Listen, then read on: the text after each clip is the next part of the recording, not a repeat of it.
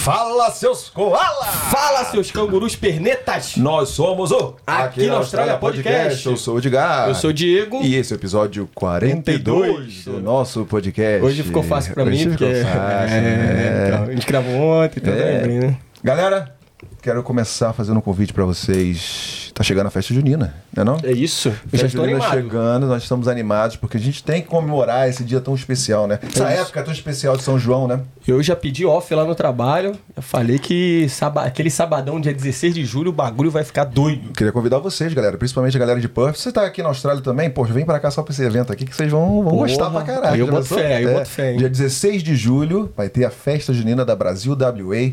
Bamboo Productions tá fazendo isso aí. Teremos bandas, teremos várias quermesses, várias comidas típicas. Vai ser ótimo. Ó. Você vai estar lá mandando aquele sertanejinho pra gente. Vou estar lá tocando um sertanejinho e vai ter outras pessoas ainda mais qualificadas que eu lá. E é a festa para todas as idades, crianças começando, e depois temos a segunda sessão à tarde. E, pô, todo mundo pode ir, vai ser maravilhoso. Então, gente, show de bola. Pode 16, festa junina, todo mundo convidado. Pra galera que quiser mais informações aí, vai lá no nosso Insta, né? No Insta também da Bambu também, vai ter muitas informações. A galera que quiser conseguir ingresso, já pega logo o teu ingresso aí, já garante, pra depois não ficar em cima da hora e correr risco de ficar fora, né? Exatamente. Então, Antes de começar, a gente tem que chamar aquela galerinha que tá sempre com a gente, né? Então, Vem. Vem, patrocinadores, vem com a gente. Uhul. Começando pela West One, a minha, a sua, a nossa agência de intercâmbio. A West One tem um até no nome, né? Só pra lembrar pra vocês aí, né? Inclusive, galera, pessoal que estiver aí no Brasil, quiser vir pra Austrália, quiser vir pra Perth, conhecer a gente aqui e tudo mais, né? Entre em contato com a West One, o contato dele já tá aqui na tela. Então, pessoal que também estiver aqui em Perth e de repente tá insatisfeito com a sua agência, né? Dá uma chance lá pra West One que as coisas vão se resolver rapidinho. E agora vamos pro ataque! Seven Migration, você que está no Brasil e tem o sonho de vir para a Austrália, migrar permanentemente, contacte a Seven Brasil, agende a sua consulta para você começar o seu planejamento de vir para cá nos trinques! E se você está aqui na Austrália, veio como estudante, é um turista, se apaixonou por a cidade, apaixonou por esse país e agora quer ficar permanentemente, contacte a Seven, me ajudou. Tá ajudando o Diegão, tá ajudando o Gabrielino. Tem muita gente aqui que foi ajudado pela Seven Migration e você será o próximo. Vai lá e contacte a Seven, né não, gente? Galera, quem também tá com a gente é a Mr. Clean. A Mr. Clean é o seguinte, eles vão te ajudar. Você que tá com seu carro aí, sua caranga, precisando de um trato, tá podre, né? A Mr. Clean, ela vai dar toda a moral que você precisar para fazer um car detailing, ou seja, você vai fazer todo o serviço de limpeza do carro para você, vai deixar ele novinho em folha. Além disso, você que tem um office aí, né, tem um escritório, tá precisando de alguém que dê um grau nas suas janelas, né? A Mr. Clean também faz window cleaning, então eles vão deixar a sua janela zerada. E, além disso, tem uma nova promoção lá rolando, mas é por tempo limitado, hein, galera? Que o pessoal que estiver precisando aí fazer um revestimento de pintura no seu carro, como a gente bem sabe, né? Aqui na Austrália o sol castiga, a chuva é ácida. Ou seja, se você não cuidar da pintura do seu carro, logo logo vai pro brejo, né? Então procura Mr. Clean, eles vão te ajudar com todos esses tipos de serviço, porque lá você vai encontrar profissionais de limpeza altamente capacitados. Quem também está com a gente é a BM Accounting and Tax Solutions. Vocês que não sabem, aqui também tem imposto de renda, todo mundo tem que pagar imposto. E aqui o final do ano é em junho. E aí você, calcula quanto de taxa você tem que pagar. Então a BM Accounting Tax Solutions vai te ajudar a maximizar o seu retorno, entendeu? Você não vai ficar pagando a mais, imposto a mais para o governo. Ninguém gosta disso. Então a BM Accounting and Tax Solutions está aí para te maximizar os seus retornos. Você vai ter de volta aquelas taxas que você pagou a mais durante o ano. E não só isso. Durante o ano inteiro você pode ter ajuda deles. Se você quiser abrir a sua empresa, quiser fechar a sua empresa, se você quiser auxílio para pagar os seus funcionários, etc, etc, etc. Então, quer saber mais? Vai aqui, ó. Fala lá com a galera que eles vão te ajudar e muito obrigado pelo apoio. Valeu? Vamos para mais um episódio. Valeu! É isso aí, chega de falação, falatório, né? Não, agora vamos começar essa entrevista aqui. Eu tô muito ansioso, porque essa é uma das profissões que a galera começa, né? A galera vem pra cá, não teve oportunidade de aprender inglês, ou se não gosta muito de fazer isso, faz muito no Brasil, veio pra cá e tem muita oportunidade, né? E você, a gente sempre comenta aqui nos nossos episódios como que é a vida de cleaner aqui. Não, Diego? Não, e também é bom porque muita gente perguntou, né? Muita gente pediu também pra gente trazer alguém pra falar da área e tudo mais. Nada melhor de trazer alguém aqui que subiu, foi subindo e hoje... É uma estrela. É, porra. Ele vai contar tudo pra gente, Exatamente. E a gente vai tirar, desmistificar certas coisas, certos preconceitos, né? Porque a galera, né, no Brasil tem aquela máxima, né? Porra, saiu do Brasil pra ir lavar privada lá na Austrália, ou lavar privada nos Estados Unidos. A gente vai falar sobre isso. Será que isso é verdade? Vamos ver. Vamos lá. Com vocês! Camilla Esteves! Que isso, hein, cara? Gostou do jeito que ele fala? Ele falou empolgado. E hoje falaram mentira ainda. Falaram que começou agora mentira. Ó, deixa eu ver quantos minutos que a gente tá falando. Já tem meia hora que a gente tá conversando. Bora lá. Camila, vou começar agora que eu mando aquela perguntinha, né? Pra quebrar o gelo. Aquela perguntinha clássica de início. Pra você se apresentar, eu queria saber quem é a Camila aqui na Austrália. Falando em Marília Gabriela antes, né? Pergunta Marília Gabriela. Eu converso. Fala, meu amor. Não, eu meu converso, amor, meu amor é Clodovil. Meu amor. Ai, cara, difícil essa pergunta, hein? Deixa eu pensar, vou tentar ser objetiva, tá? Boa, eu acho que assim, primeiro, pra começar, Camila na Austrália é uma pessoa muito grata por cada privada que limpou, cada chãozinho que esfregou, porque... Tudo leva a um lugar. Então, assim, eu sou muito grata a todas as portas que me foram abertas e as que foram fechadas também, porque aprendi muito com elas. E uma pessoa muito positiva, sempre fui, tanto no Brasil, tanto na Austrália, isso não muda. E, principalmente, uma pessoa que não tem tempo para focar no problema. Eu procuro a solução. Eu acho que daí que veio a coisa da gerência, sabe? Na hora que clicou, assim... Cara, eu não tenho tempo para perder nenhum problema. Isso na minha vida pessoal, na minha vida profissional. Vamos sentar e resolver qual que é a solução. Ou quais são as soluções? Bora. Boa. A gente vai falar desde o começo aqui da Austrália, mas agora você tá... Qual o seu cargo agora pra galera saber? Eu sou gerente geral da Manhattan Maids, que é uma empresa de cleaner australiana que tá no mercado há 19 anos em Perth e em Sydney. Então, a menina tem gabarito pra falar e tem, muita história, tenho certeza. Eu gostei do nome, Manhattan Maids. Porra, iradíssimo, mano. Você mandou lá, eu falei, porra, que chique esse negócio aí, né? Bom, só te falar que eu tô muito feliz de você estar aqui, seja muito bem-vinda, né? Então, como é que foi isso aí? Como é que foi a história? Como é que você trabalhava com isso no Brasil? Como é que era? Obrigada, gente. Obrigada. Primeiro, obrigada pelo convite. Muito legal estar aqui com vocês. Não, eu sou advogada no Brasil. Eu formei em 2000 e... Não vou lembrar, mas sou advogada. Advoguei por 4 anos. Passei na prova da OAB no oitavo período. Jurava que eu queria fazer isso pro resto da minha vida. E aí, na hora que eu fui pra prática, não sei se vocês têm alguns amigos advogados no Brasil. Eu falei, cara, peraí, tem alguma coisa errada. Nada que estava no livro, nada que estava nas aulas que eu tanto gostava, que eu tanto me dediquei, acontecia na prática. E daí eu falei, cara, isso aqui não é pra mim. Não dá. Os prazos viram prazos que são infinitos. A justiça que era pra ser justa não é justa. Ela é de quem tem mais dinheiro, ou de quem tem mais poder, ou de quem conhece o juiz que passa o processo na frente. Não tô generalizando, tá? Mas acontece. No geral, expectativa, né? Não foi nem um pouco, não chegou nem perto de bater a expectativa, assim. E daí eu falei, cara, eu tenho que fazer alguma coisa na minha vida. E eu não sabia o quê. E eu falei, preciso tirar um tempo pra pensar. Vamos embora pra Austrália, aprender inglês, aproveitar, pensar na vida e decidir o que fazer. E daí vim. Então, foi bem brusco isso aí, né? Foi muito. É mesmo? Assim mesmo como você falou? Foi. Mas aí você foi tipo, em 6 meses, eu tava aqui. Caramba. Fechei meu escritório, terminei a parceria que eu tinha lá com a minha sócia, a gente decidiu fechar o escritório. Eu não estava na minha hometown, eu sou de Barbacena, Minas Gerais, mas eu fiz faculdade em Belo Horizonte, então eu tinha aberto o escritório em Belo Horizonte, eu falei, não, vamos fechar.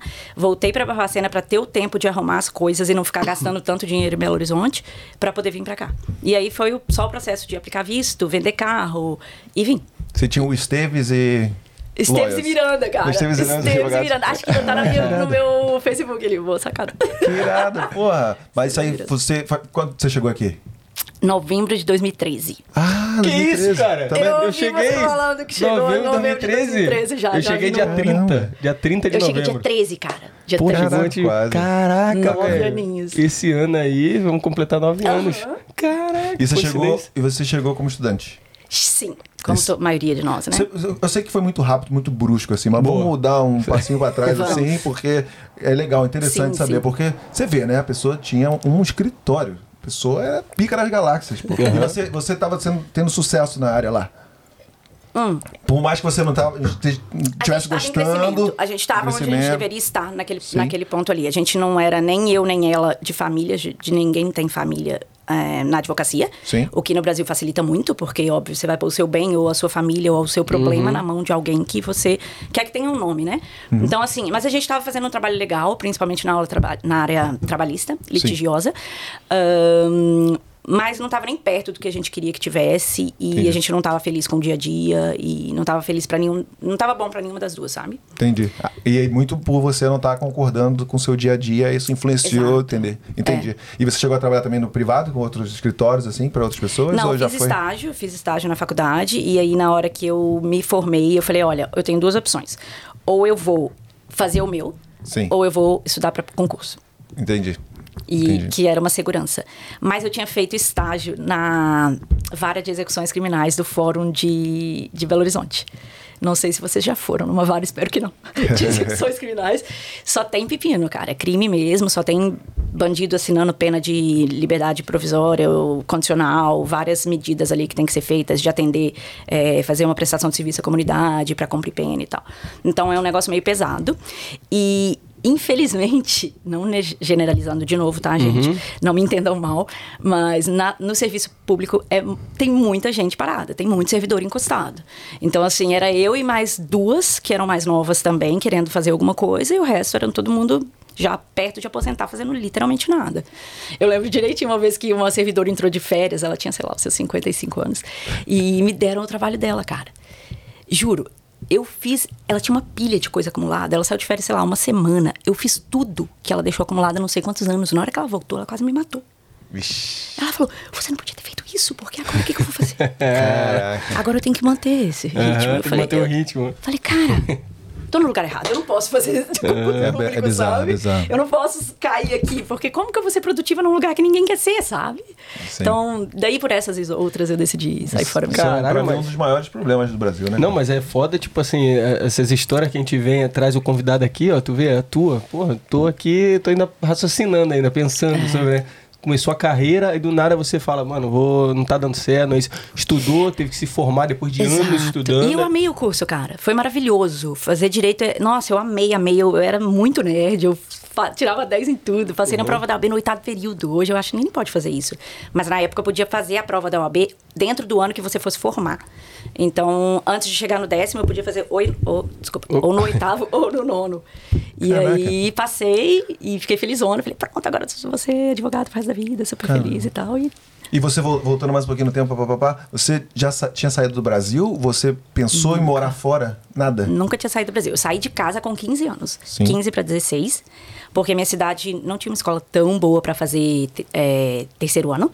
Sim. E preparar para o vestibular. Qual uma cidade muito pequena. Barbacena, Minas Gerais. Barbacena. E aí, não é que tinha, é que eu poderia ter melhores opções. E daí a gente conversou, meu pai e minha mãe falaram, temos condições, então mude para você ir para um lugar...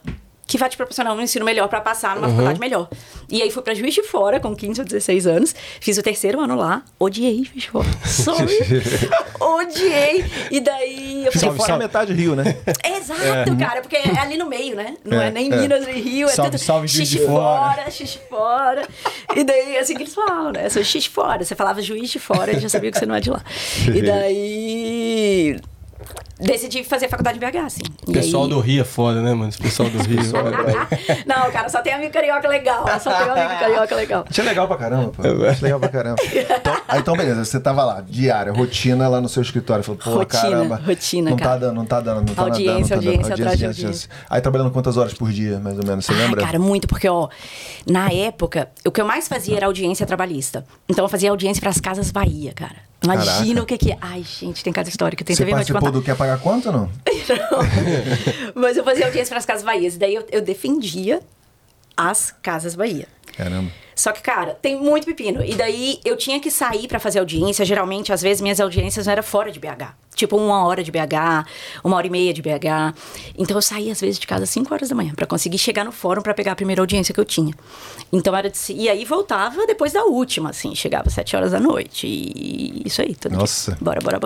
Bizarro. É uma vida muito louca. É bem corrido. Aí, você falou assim com a tua sócia, ela não dá mais... eu vou para a Austrália. É isso? Quem te apresentou essa ideia, pô? Eu tô tentando entender. Não, então, eu tô tentando chegar lá, tentando lembrar também. Do nada partiu a Austrália. Não, então, do nada eu falei pra ela, olha, não tá dando, cara. A gente, eu acho que não tá muito feliz, não tá dando muito certo. E ela falou, eu também tava pra te falar isso. Foi no mesmo tempo. Sim. Falou, também tava pra te falar isso, eu acho que eu quero procurar outra coisa e tal, acho que eu vou fazer uma pós, blá, blá, blá. Tô indo pra Austrália. E aí eu falei, beleza, então vamos, primeiro passo que eu tinha. Eu nem sabia que eu ia pra Austrália. Eu falei, eu preciso tirar um tempo pra pensar, essa era a minha ideia. Uhum. E aí eu queria aprender inglês. Falei, bom, já que eu não vou fazer nada, eu já tinha 26 anos na época, 25, 26, eu falei, eu preciso aprender inglês, já passou da hora de aprender inglês. E aí eu falei pra ela, vamos fechar o escritório, é a primeira coisa que eu preciso fazer pra pensar na vida. Primeira coisa. Fechamos o escritório, comecei a desmontar as coisas, literalmente, a gente desmontando caixinha, pegando as coisas e tal. Aquela choradeira, porque, pô, você abriu um sonho, você pôs uma placa na porta, entendeu? Você colocou lá, Esteves e Miranda, e o negócio não foi, chegou onde a gente queria que chegasse. Mas enfim, daí voltei pra casa, e aí conversando com meus pais mesmo, trocando ideia. Eu falei, não sei o que fazer, pra ser bem sincera. Eu acho que isso vem muito também da gente ter que decidir muito novo, né, cara, no Brasil. Mas enfim, essa é outra história. Daí falei, não sei o que fazer, eu quero aprender inglês, eu acho que eu preciso de um tempo pra pensar. Acho que eu queria viajar pra fora do Brasil. O que vocês acham? O mundo é teu. Voa. Você saiu de casa com 15 anos, quem que vai... A gente não vai segurar agora, com 26, sacou? E aí, foi isso. Aí eles me deram um super apoio e aí eu comecei a pesquisar. E daí a Austrália foi onde eu poderia trabalhar. Porque eles não iam ficar me dando dinheiro, óbvio. E poderia estudar e trabalhar ao mesmo tempo. E daí foi isso. Foi assim. Pô, bacana. É porque quando a gente pensa... Não dá pra comparar um pouco as nossas histórias, né? Porque cada um, tipo, no meu caso aqui, foi uma situação. Aí a galera que estudou um pouquinho, pensou um pouquinho, chegou na Austrália, né? Mas, às vezes, por isso que às vezes eu fico surpresa. Eu falo, pô, porque de repente tem um... Mas a galera que estuda, quais opções que você tem refina, faz um filtro. Pra trabalhar? Porque Estados Unidos, você não pode trabalhar, é ilegal. Eu sou advogada, eu faço tudo certinho. Eu não, jamais ia trabalhar ilegal. Eu não faço o sinal vermelho, cara. Eu sou muito certinha. Até porque é trezentão de multa, é brabo, né? É sério? É. E nossa, já, meu marido já levou algumas. E aí... Daí foi isso. Então, você falou Estados Unidos, não pode trabalhar. Canadá... Canadá frio pra caramba, cara. Não dá, eu amo praia. Não dá. Eu sou daquelas mineiras que ia pra praia quando dava, sacou? Então... Quando era muito longe, falou assim, pô, vou pra Austrália, é muito longe, pô, não? Muito longe. Eu nunca tinha pegado um avião pra ir pro exterior, né? Sim. Só viajado dentro do Brasil. E é muito longe, mas é bora. Adoro o desafio também, cara. Uma curiosidade minha aqui, com 15 anos você foi o quê? Morar em República? Porque... Juiz de Fora. Morar em República com duas amigas. Tá, entendi. Tu já sabia disso aí? Como é porque Minas é isso, pô. Minas é República, né? É uma cultura de República. Que isso. A gente morava do lado da escola, assim, era muito legal. Pô, depende de casa da região. Lá no Nordeste, as minhas primas, elas saíam de casa porque ia casar muito rápida. Júlia? Pô. As minhas primas. Então, poderia ter saído pra casar, né? Não, saí pra estudar. Mas isso acontece. Mas aí você queria pegar o inglês porque você tinha zero, era tipo uma ambição, assim, pra carreira, ou porque você tinha, sei lá... Pra ser bem sincera... Não sei. Eu sei que eu queria falar inglês. Eu não tinha nenhuma ambição. Aquilo ali pra mim era, na verdade, uma válvula de escape, assim. Eu tava bem estressada já dentro da profissão. Eu tava num lugar que eu preciso de uma mudança, entendeu? E eu entreguei e falei, vai acontecer. Vou aprender inglês e vamos ver o que vai rolar. E aí foi isso. Eu pisei em Brisbane, eu fui pra Brisbane, não vim pra cá. Boa, fui pra Brisbane. E pisando lá, juro, deu 24 horas e já sabia que eu nunca mais ia voltar. Caramba, Eu te entendo. Aí você chegou lá pra fechar o intercâmbio, aí o cara chegou e falou, tem essas cidades aqui, aí falou, pô, Brisbane, é temperatura boa, tem as praias legais. O meu foi assim, na verdade. Eu tenho uma das minhas melhores amigas de Barbacena, moram em Melbourne. E uma outra melhor amiga nossa do grupo estava indo na mesma época, novembro de 2013, pra Melbourne. E daí, o que eu pensei? Eu falei, cara, eu tenho essa opção que seria maravilhosa, minhas amigas e irmãs estão lá. Mas eu acho que eu vou ficar muito na minha zona de conforto. Essa outra nossa amiga já falava inglês, já estava em Melbourne há um tempo, já tinha constituído uma certa história, sabe? Já tinha traçado a coisa dela do, nossa, não falo inglês. E eu fiquei pensando, cara, se eu tiver alguém para me ajudar com 26 anos, vai ficar muito confortável. E eu falei, eu preciso ir fazer a minha história sozinha, sabe? E aí foi isso. Aí eu falei para ele, eu não quero Melbourne. Porque, infelizmente, eu tenho amigas lá, infelizmente, e eu quero ir e traçar sozinha mesmo, encarar um desafio novo, sem ninguém pra me ajudar. Porra! Corrones, né? Vai de uma vez. Né? Geralmente, assim, eu não quero ir pra Melbourne, não, porque, porra, tem a ex lá do cara, tem uma inimiga minha lá, tem um cara escroto que eu conheço. Gente. Não, tem uma amiga minha melhor amiga tá em Melbourne, então não me bota lá. Bem louca. Não, gente, ia ser maravilhoso. Meu sonho ainda é a gente morar perto, juro. Sim. Mas ela entendeu também, na época, eu ia ficar confortável. Não, que 2 horinhas de voo, sei lá? De Brisbane, sim, era rapidinho. Não, então, agora, falando nessa... Ela deixou aqui o gancho pra gente, né? Então, Gabrielino, solta o vídeo da amiga aí de Melbourne pra gente. Manda lá. Não tem, não. Sacanagem. Gente, não. Amiga de Deixa eu contar outra coisa. Eu acredito em tudo. Não façam isso. Eu sou a pessoa que mais acredita em tudo. Ele adora fazer isso. Eu quero me ver depois. Eu tô assim, não. Olha, vai vacilar. Pegou no coração da minha amiga. Mas aí, amiga de Mel, qual o nome dela? Carol e Larissa. Nada impede você mandar um vídeo pra gente. Vamos ver. A gente manda pra ela. Eu contei que eu ia vir aqui. Elas, que chique. Tá ouvindo aí, ó. Isso, valeu. Muito bom. Calma aí. Aí aterrissamos na Austrália. Brisbane. Falou 24 horas. O que aconteceu nessas 24 horas, então? Perdi o voo de um aeroporto pro outro e daí fiquei perdidaço. Pô, por que você quer ficar na Austrália? Porque eu perdi o voo. Me apaixonei. Não. Não, é porque daí... Não! E aí eu... Você desceu em Sydney? Não. Fui direto pra Brisbane. Não sei como na época. Eu não fiz conexão em Sydney, não. Que voo você perdeu, então? É porque no aeroporto internacional pro doméstico. Tá. E daí eu tinha que pegar pro doméstico, mas aí eu tinha 30 minutos de conexão sem falar inglês. E daí, claro que eu perdi o voo. Mas tinha um brasileiro na Virgin, Austrália. E daí eu achei ele lá. E aí ele me viu perdido e falou, sotaque de brasileiro. E me ajudou. E aí, cara, eu não sei. Na hora que eu... Primeiro, você anda nas ruas tudo limpo. Você fala com as pessoas... Quer dizer, você tenta falar com as pessoas, né? Porque eu não tinha inglês. Sim. Todo mundo super sociável, super gente boa, super aberto, super solícito, né? Querendo te entender, querendo te ajudar. E eu falei, cara, isso aqui é maravilhoso. A cidade é maravilhosa e tudo. Eu falei, eu não vou sair daqui de jeito nenhum. Tudo tem que dar certo em um mês, que eu tinha dinheiro pra um mês. Eu falei, tudo tem que dar certo em um mês. Em um mês eu tenho que ter trabalho. Você fechou pra quanto tempo o intercâmbio? Fechei pra 6 meses com homestay. 6 meses com homestay? Não. Um mês de homestay. Aí você fala assim, né? Não, imagina. Não. 1 mês de homestay e era esse. O dinheiro que eu tinha, a homestay já tava paga. Eu paguei homestay. E eu tinha 1 mês de dinheiro. Dinheirinho que eu nem lembro. $300, $400, não sei quanto eu tinha trazido. E era isso. Se acabasse, acabasse. Foi boa experiência com homestay, não? Interessante. É bom, legal falar isso. Defina esse interessante. Legal. Cara, tem um lado muito bom e tem um lado muito ruim. O lado muito bom foi que realmente eu tinha aquela prática de inglês ali diária, igual eu sempre quis. Tô com australiana, né? Sim, era uma família australiana e tinha gente que tava comigo junto que tinha muita vergonha. Então, a galera chegava da escola, tomava banho, asiático, sabe? Tomava banho, pessoas mais tímidas mesmo, de cultural e tal. E até brasileiros mesmo, que não queriam ficar ali trocando ideia. Mas eu aproveitava cada chance que eu tinha pra tentar falar alguma coisa. Eu lembro que o meu pai da homestay, ele me ajudava na lição de casa quando eu chegava da escola, sabe? Ele adorava me ajudar. E aí eu pronunciava, ele me ajudava na pronúncia e tal. No final, quando eu saí de lá, a gente levou ele pro Down Under, um bar lá de Brisbane, a galera de Brisbane vai lembrar. Tipo, Bebas foi expulso. Como alguém? Expulso da balada? Eu levei ele, o meu pai da homestay, no último dia, levei ele pra balada. Uma balada famosona de brasileiro lá em Brisbane. Ele ficou bebaço e foi expulso. Ele foi expulso, caraca. Você sabe que fica expulso. É, eles expulso são australianos, sem limite. Caraca. Mas porque ele começou a arrumar caô? Ele ficou muito bêbado. Eu acho que ele não... Pô, casado e tal, tinha filho grande já. Eu acho que ele não saía, devia ter uns 25 anos, mais ou menos. O cara quis recuperar numa noite. O cara quis recuperar numa noite. E tipo assim, ele não fez nada errado. Ele só escorou assim, sabe? Tipo assim, escorou assim, a segurança já era, tá bebaço, levou ele embora, cara. A gente ficou porque quem não sabe aqui tem dessa, né? Você fica muito, parece muito localizado, o cara vai e te manda embora, só porque você tá parecendo... Teoricamente, ele poderia estar com sono, né? Ele poderia estar passando... É tudo a mesma coisa, você vai expulso do mesmo jeito. Exatamente, só ficar olhando meio torto assim, E o bar tem o direito de não te servir mais bebida, né? O direito e o dever, eu acho. Dever. Porque eles podem ser multados, né? Então é bem sério. Multas pesadíssimas, as famosas multas pesadíssimas. Aqui na Austrália só tem multa pesada. Pois é. E inclusive, eu ia falar essa questão do homestay aí.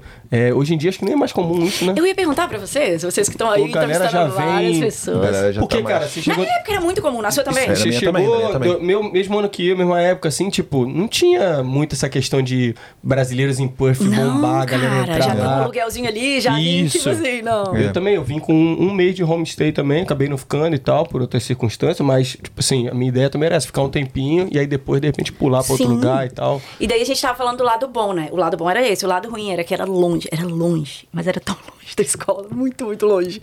Eu tinha que sair super cedo de ônibus, assim, e voltar tarde também.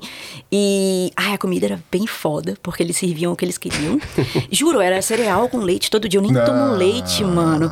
E aí você foi apresentado ao Vegemite também? Não. Também. E eles tinham um background asiático, então eles faziam uns rangos bons, às vezes, assim. Mas era mais de fim de semana, uns churrascos meio coreanos, assim, que era gostoso. Mas o daily basis ali era pão, home brand, queijo, iogurte, cereal e leite, cara. Eu lembro que... Eu não gosto de leite, talvez seja por isso que eu peguei tanto de leite. Deve ser por isso. Que pareceu bonito, pareceu bom. Com trauma. Muito cereal e leite. Todo mundo cereal e leite, nunca tava mais. Aí você tinha que pagar por internet também, se quisesse usar. Ou não? Na minha época eu lembro que... Eu acho que eu não lembro disso. Eu lembro que eu pagava o meu celular, né? Se quisesse usar a internet na casa, o Wi-Fi da casa, você tinha que pagar um extra. Ah, mas eu lembro de uma coisa. A gente não podia gastar mais de 3 minutos no banho. Porque a mulher batia na porta e tirava. Gente, eu tinha o cabelo desse tamanho, que agora eu cortei. Mas eu tinha o cabelo desse tamanho. Como que eu lavo o cabelo em 3 minutos? Meninas, mulher sabe que não dá, cara. Não dá. 3 minutos no banho é foda. A mulher batia na porta, sai do banho, a água. Vou desligar a água. É, eu também morava em Joondalupe e estudava na City também, era complicado, né? Tipo isso, um pouco longe, né? Não tinha carro, andava 10, 15 minutos. Carro é luxo. Mas aqui em Perth precisa de carro, né? Precisa. Em Brisbane não? Em Brisbane, se você não morar tão longe, aqui homestay realmente é bem afastado. Uhum. Mas em Brisbane, eu não sentia necessidade nenhuma de carro. É mesmo? Eu ia pra escola a pé, eu trabalhava a pé, é tudo, se faz as coisas mais... facilmente. E o transporte público é um pouco melhor também. Tipo, o transporte aqui é meio... Não é muito bom. Não é muito bom. Mas, então, quanto tempo você ficou lá em Brisbane, então? Eu fiquei... Acho que 1 ano e pouco. 1 ano e pouco? É. Só estudando inglês e depois? Eu entrei no pre-intermediate, daí eu passei... Fui passando, cheguei no advanced, e aí decidi fazer o Cambridge. Ah, sim. E aí, depois do Cambridge, eu vim pra cá. A escola lá boa que você fez muito na época? Muito boa. Cara, eu acho que eu devo todo o meu inglês a eles, pra falar a verdade. E era muito multicultural, assim? Ou? Muito multicultural. Professores só australianos, muito, muito dedicados e muito interessados, assim. E você estudava de manhã? Estudava de manhã. Até, inclusive, um dia desse, uma seguidora nossa, Camila, mandou mensagem falando sobre... Camila também. Camila com K. Ela mandou uma mensagem perguntando a questão do horário de escola e tal, né? E aí, até trazer um debate até pra vocês mesmo. Eu falei pra ela que, assim, minha experiência, época de escola, pessoal, a da turma da noite era mais questão de visto, tá ligado? Que sim, cara. O pessoal ia mais cansado. Eu falei pra ela, pô, se você quer focar no inglês, melhorar um pouco o inglês, estuda de manhã, faz um esforço pra trabalhar, sei lá, à noite ou à tarde e tal, e estuda de manhã, né? Eu acho que faz sentido. Eu acho que procede, isso aí que você tá falando. E eu acho que vai muito do seu interesse também, né, cara? Porque eu lembro que, tipo, eu não ficava ali naquele intervalo que você tem pra comer na escola fazendo nada. Eu já sentava pra fazer meu homework, sabe? Eu falava, eu preciso de... Cara, eu não vim muito nova, né? Igual a Gabriel, de 22 anos. Você desce. Cara, eu vim velha já, assim, pra começar... Não velha, gente, mas pra recomeçar uma vida, pô. Muita gente que vem com 20, 19, 21. Eu vim já com 26, beirando 27. Então, assim, eu tinha aquele momento... Eu diria pra você que essa média, não? Será? Cara, você acha? Até pelo nosso insights, né? A galera que segue mais a gente é aquela faixa 25 a 34. Então, tipo assim, eu acho que essa época que a galera... Tu vem com 27, eu vim com 18 pra 19, mais ou menos. Aí, ó. Mas ele é outro esquema, Qual que é o esquema? Eu quero saber. Então, eu vi mais ou menos o mesmo esquema do Gabrielino. Gente, qual que é esse esquema? Não sei, como é que é esse esquema aí, Gabrielino? Tentar a vida fora do país, né? Eu já contou essa história aqui. Tá bom. Outro dia a gente conta. Depois te conta. Tá bom. Te liguei. Não, mas então acho que isso veio na hora certa. Porque eu acho que meu irmão, por exemplo, tá querendo vir, vem com 28. Essa é tipo assim... Acho que rola uma crise nessa cidade, né? É, uma crise, a gente meio que fica perdido, ou a gente acha que a gente estuda, aí se forma, pega um trabalho, aí não fica feliz no trabalho, é muito difícil manter, não consegue comprar nada, não consegue ter nada que você quer, e vem pra cá e tal, não sei o quê. Bom, mas assim, 2 coisas que eu vejo na Camila. Eu acho que é uma das convidadas que mais ficaram fora de Perth, né? Ela pode falar um pouquinho de Brisbane. E o segundo... E morei 2 anos em Sydney também. Ah, vamos chegar lá. E o segundo que ela, porra, dedicada pra caramba, né? Em tudo que você que faz aí. Eu sou bem dedicada. E daí eu chegava em casa, estudava. E eu lembro... Nossa, eu tenho visões, assim, lembrar... Esses lances na memória, assim, sabe? Que às vezes alguém falava comigo alguma coisa na rua, eu já ia pro Google. Eu já anotava aquela coisa, eu ia procurar o que era aquela coisa. Eu ficava escutando a mocinha do Google falar pra eu pegar a pronúncia. Então, eu era bem dedicada. E eu te falo que o meu inglês chegou onde chegou nos meus primeiros 6 meses. Pô, que legal, cara. Depois daquilo ali, óbvio. E até hoje, e até pra sempre, a gente tem muito que melhorar. O dicionário é desse tamanho, né? E a gente... Vocabulário a gente nunca vai deixar de aprender. Mas aquele gás do início, gente, uma dica. Quando vocês vierem, vem com gás. Porque eu acho que só aquela coisa do cérebro de se abrir pro novo, você absorve muito. Caraca, e se você deixar esse tempo passar, cara... Você cai também na zona de conforto. Porque aí você arruma um trabalho, já começa a ganhar dinheiro. Aí aquele inglês fica daquele jeito ali mesmo. Você tá ganhando dinheiro, sabe? Concordadíssimo. Então você diria que essas promessas dos cursinhos aí, aprenda inglês em 8 meses, é possível, cara, se você se dedicar bastante. É possível.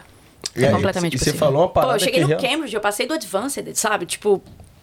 eu ia fazendo prova atrás de prova e passando, sabe? Eu me identifiquei com essa parada que você falou. Depois de 9 meses, eu, tipo assim, eu comecei a trabalhar e eu meio que perdi. Eu ia pra escola já mais pra ficar na resenha com os amigos, pra pegar um voucher pra ir numa festa.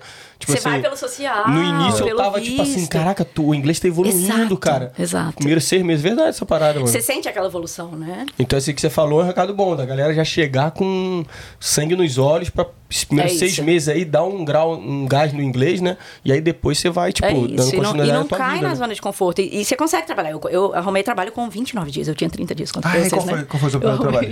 Cara, eu servi bebida num estádio. Aqui rola esses trabalhos? Eu fiz isso aí também um dia e... Servir bebida, seria como é que é o... Você fica naqueles barzinhos mesmo, só servindo, tipo, aqueles copinhos, você coloca um tanto de copo, aí vai, põe cerveja, passa. Sabe? Tipo, você praticamente faz nada, é tudo automatizado. Você só põe o copo no lugar e põe o copo lá, as pessoas pegam. Cara, não foi no bar do estádio, não? Tipo assim, do cara chegar e pedir, eu quero uma... No bar do estádio, mas assim? É tipo muito automatizado, né? Tem as pessoas do caixa, e aí as pessoas que ficam ali servindo a bebida já tem aqueles copos todos completos. Você só completa o copo, põe numa fileira, o cara só retira, entendeu? Então você não tem que falar literalmente nada, você só vai encher, né? Igual uma maquininha, linha de produção, enche ali e põe. Então esse foi o meu primeiro trabalho, que foi um amigo que a gente conheceu no trem na época, que indicou, e poxa, felizaça, nossa, o primeiro dia de trabalho, cara, eu fui muito feliz, muito feliz. Servir bebida, eu me achava assim, cara, que legal, consegui meu trabalho, porque eu tinha certeza que ia dar certo, sabe? Cara, em 29 dias eu consegui um trabalho, é claro que daqui pra frente só vai melhorar, sabe? Sim. Salário é bom? Eu não vou lembrar na época, mas era provavelmente uns 23, assim. A experiência 23, foi legal? A experiência foi bem legal. Não, foi bem legal. Você conseguiu entender todo mundo? Ixi, eu ficava lá, me virava, ficava conversando com todo mundo. 29 dias. Queria voltar no outro dia. Voltei, fiquei lá um tempão. E aí nunca larguei, na verdade. Depois que eu arrumei meu outro trabalho, que foi meu primeiro cleaner, eu ainda continuava indo pro estádio sábado e domingo. Quanto mais dinheiro viesse, melhor. Ela chegou com 0 em inglês, 29 dias, já tava no estádio, felizona. Tava felizona. O meu primeiro emprego também foi entregando bebida, mas de uma maneira diferente. Era tipo um estoque, e aí o cara falava, leva uma caixa de cerveja para tal lugar. Aí eu pegava o carrinho, levava tal, e colocava no esqui do determinado... Era na Ascot, tá ligado? No race course. Sim. E ali... Então, recebia 25, fiquei felizão também. Fiquei 11 horas no primeiro shift, mas não entendia nada. Aí eu voltei lá 30 dias depois, sei lá, um mês depois, parecia que tinha apertado a tecla SAP, assim. Não é? Entendeu? Gente, 30 dias já melhora muito. Melhora muito, cara. E sabe uma coisa que eu fazia também que me ajudava muito? Eu dormia. Olha que loucura. Todo mundo vai me achar louco. Eu dormia. Você fazia isso? Não, já ouvi o pessoal falando. Eu dormia ouvindo rádio. Onde eu tava ouvindo rádio. E aí eu tinha essa sensação. No começo eu falava, cara, não dá pra entender absolutamente nada. Eles falam muito rápido no rádio. Sim. Mas juro, uma semana eu entendia um pouco mais. 2 semanas, um pouco mais. 30 dias eu tava entendendo os caras, sabe? Mas isso é normal, assim. Eu lembro do episódio clássico do Laboratório de Dexter, porra. Isso! Né? Omelete de fromagem. Você lembra disso? Não? Você lembra disso? O cara botou lá pra ouvir e tal. É isso, a gente aprende ouvindo, cara. Igual criança, O estádio, eu trabalhei no estádio. Meu primeiro trabalho também foi no estádio. Todo mundo. Mas foi meio traumático. Precisa muito, assim, né? Até hoje. Então ainda rola esse trabalho. Rola. Ainda paga bem pra caceta, né? Pô. Mas, o meu foi... E você ainda vê uns jogos de quebra no telão, vários shows, Bon Jovi. A maior parte do tempo, o bar não fica tão cheio, mas na hora do intervalo ali, que bagulho bomba, né? O meu juntou a timidez com o inglês dos Ozzy mesmo, aqueles Ozzy que vão ver o Fury, né? Nossa, mano, os caras chegavam no bar, eu sei que uma hora eu abaixei lá, que eu falei, tá bom, vou pegar aqui. Abaixei assim, eu não subi mais, mano. Fiquei ali embaixo. Aí já veio uma menina atender os outros caras. Fiquei a noite toda ali fingindo, eu tava catando não sei o que. Sério? Aí na hora que eu fui embora, eu fiquei feliz, bateu felicidade. Eu falei assim, caraca, eu consegui trabalhar aqui na Austrália. Mas, porra, velho, eu fiquei maroneiro, deve ter falado, não chama esse maluco, não. Foda, foda. Muito bom, muito bom. Então todos passamos pelo estádio. Cara. Passamos pelo estádio. O sotaque é foda. E aí você teve seu segundo emprego, já foi como cleaner, então? É, daí eu continuei o estádio e aí eu lembro... um cara da minha agência que eu vim, ele... Eu era muito pentelha. Eu ia lá todo dia. Falava, se você souber de alguma coisa, me fala. Se você souber de alguma coisa, me fala. Se você souber de alguma coisa, me fala. Qualquer coisa, me fala. Mandava uma mensagem. Gustavo, até lembro o nome dele. Qualquer coisa, me fala. Qualquer coisa, me fala. Um dia ele falou, Camila, eu tenho uma coisa. Boa, boa. Aí eu falei, boa, e aí? Ele falou, então, a gerente é brasileira. É um prédio de escritório na cidade. Do lado da sua escola, a gerente é brasileira. E... Tá tudo certo, gente? Tá tudo certo. Não, eu tô olhando lá. Ela é ligada no tudo. Tá vendo tudo. Vai. Top demais. Vai cair alguma coisa em mim? Não. É que o Gabrielino esqueceu de renovar a licença do antivírus, aí fica aparecendo ali. Tá, jura que é isso? Tá pago por 3 anos, cara. Mas tá ali, apareceu ali, ó. Eu falar que... update, tem que fazer o update. Eu assisti um episódio que caiu o negócio aqui na modelo. Eu falei, vai cair uma coisa aqui. De vez em quando desce uma aranha aqui também, mas tá tranquilo. Tem um ninho ali, mas tá de boa. Vai lá. Agora eu perdi. Não, Gustavão. Daí ele falou, então, é um prédio de escritório na cidade pra trabalhar de cleaner e a gerente é brasileira. Eu falei, caraca, o Gustavão é muito foda, né? Porque, bom, gerente brasileiro, maravilhoso. Entrei em contato com ela, eu lembro que não tinha como... eu não sei o que tinha de diferente na época no celular, mas eu tive que ir na recepção da escola, pedir pra ligar pra ela. Não sei porquê, eu não tava conseguindo ligar do meu celular. Fui na recepção da escola, pedi pra ligar pra ela. E aí, liguei pra ela, falei, Ana, é a Camila, o Gustavo me passou o seu telefone. Ela, vem aqui 5 horas. Isso era de manhã. 5 horas, você já vai trabalhar hoje. Eu falei, cara, vou trabalhar hoje. Felizona de novo. Camila, felizona de novo, já tava assim, quantas horas que eu vou trabalhar, quantos dias eu vou ganhar e tal. Irado. Quantas doletas eu vou fazer. E daí, beleza, fui pra casa, me preparei. Ela falou, só vem com uma roupa preta e tal. Tênis, roupa confortável. Eu cheguei lá, gente. Você não tem noção do tamanho do prédio. Vocês não têm noção do tamanho do prédio. Era um prédio comercial, tipo esses prédios comerciais enormes aqui. No centro da cidade, que era do lado de uma escola. Arranha-céu, né? Um arranha-céu, tipo, grande, cara. Não chegava a ser um arranha-céu. O cara deu uma galera. Não chegava a ser um arranha-céu, mas era grande. Vamos falar com arranha-céu. Valorizar, né? É porque fica mais legal, né? Se a gente der uma aumentada. Exatamente. Não, mas não era um arranha-céu, não. Mas era grande.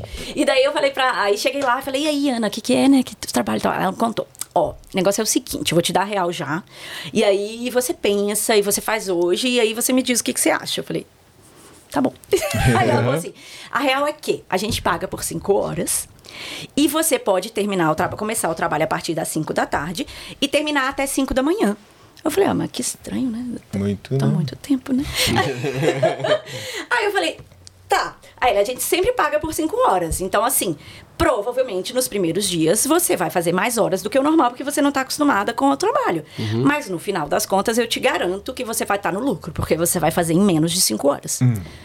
Acreditei na Ana. Claro, acreditei na Ana e falei, vou fazer isso acontecer. Beleza, fui trabalhar. Gente, eu comecei 5 horas da manhã. Chuta que horas que eu terminei. 5 horas da tarde, né? 5 horas da manhã? 5 horas da tarde eu comecei. Chuta que horas eu terminei. 5 horas da manhã? 4h45. Caraca, velho. Eu tinha que limpar. Tinha que limpar todos os banheiros, todos os andares do prédio inteiro. Cada andar tinha 2 ou 3 banheiros, cada banheiro tinha 6 ou 7 privadas, façam as contas. E 3 pias em cada banheiro. Era muita coisa. Eu saí de lá, mas eu saí felizona, não saí reclamando não, é que hoje eu lembro que era muito difícil. Falei, caraca, mano, o que eu pensei? Falei, vou emagrecer pra caramba, já é bom. Cara, irado. Sério, boa, 12 horas de trabalho à noite, era pra eu estar dormindo. Eu falei, vou emagrecer muito nesse negócio. Né, cara, eu sou muito positiva, muito positiva. E eu falei, beleza, amanhã vai ser melhor, amanhã eu vou terminar às 4. Eu falei, eu vou colocar uma meta e vou, sabe, cada dia um pouquinho a menos que isso aí, porque eu tava fazendo 12 horas de trampo. Você tinha que estudar de manhã no dia seguinte? Eu tinha que estudar de manhã no dia seguinte, claro. Nossa senhora, caramba. Claro. Cheguei em casa, tomei um banhozinho, eu lembro que minha flatmate olhou pra mim e falou assim, será que você vai dar conta? Deu? Falei, vou, e daqui a pouco é você, vou te colocar lá e vai dar tudo certo. E não deu outro. Você deu conta? Dei conta, claro. Da aula? Da aula, claro, gente. Nunca faltei uma aula. Não, nunca faltei uma aula. Muito bom. E aí, tava pagando, dinheiro suado. E daí, cheguei felizona, né? Cantando história. Não, gente, eu limpei lá os banheiros, meu Deus, difícil e tal. Contei pro primeiro, fiz a minha dissertação pro meu primeiro professor, do meu primeiro trabalho, do meu primeiro dia no trabalho, como que foi. Me virei lá pra contar como é que foi e tal. E aí, enfim...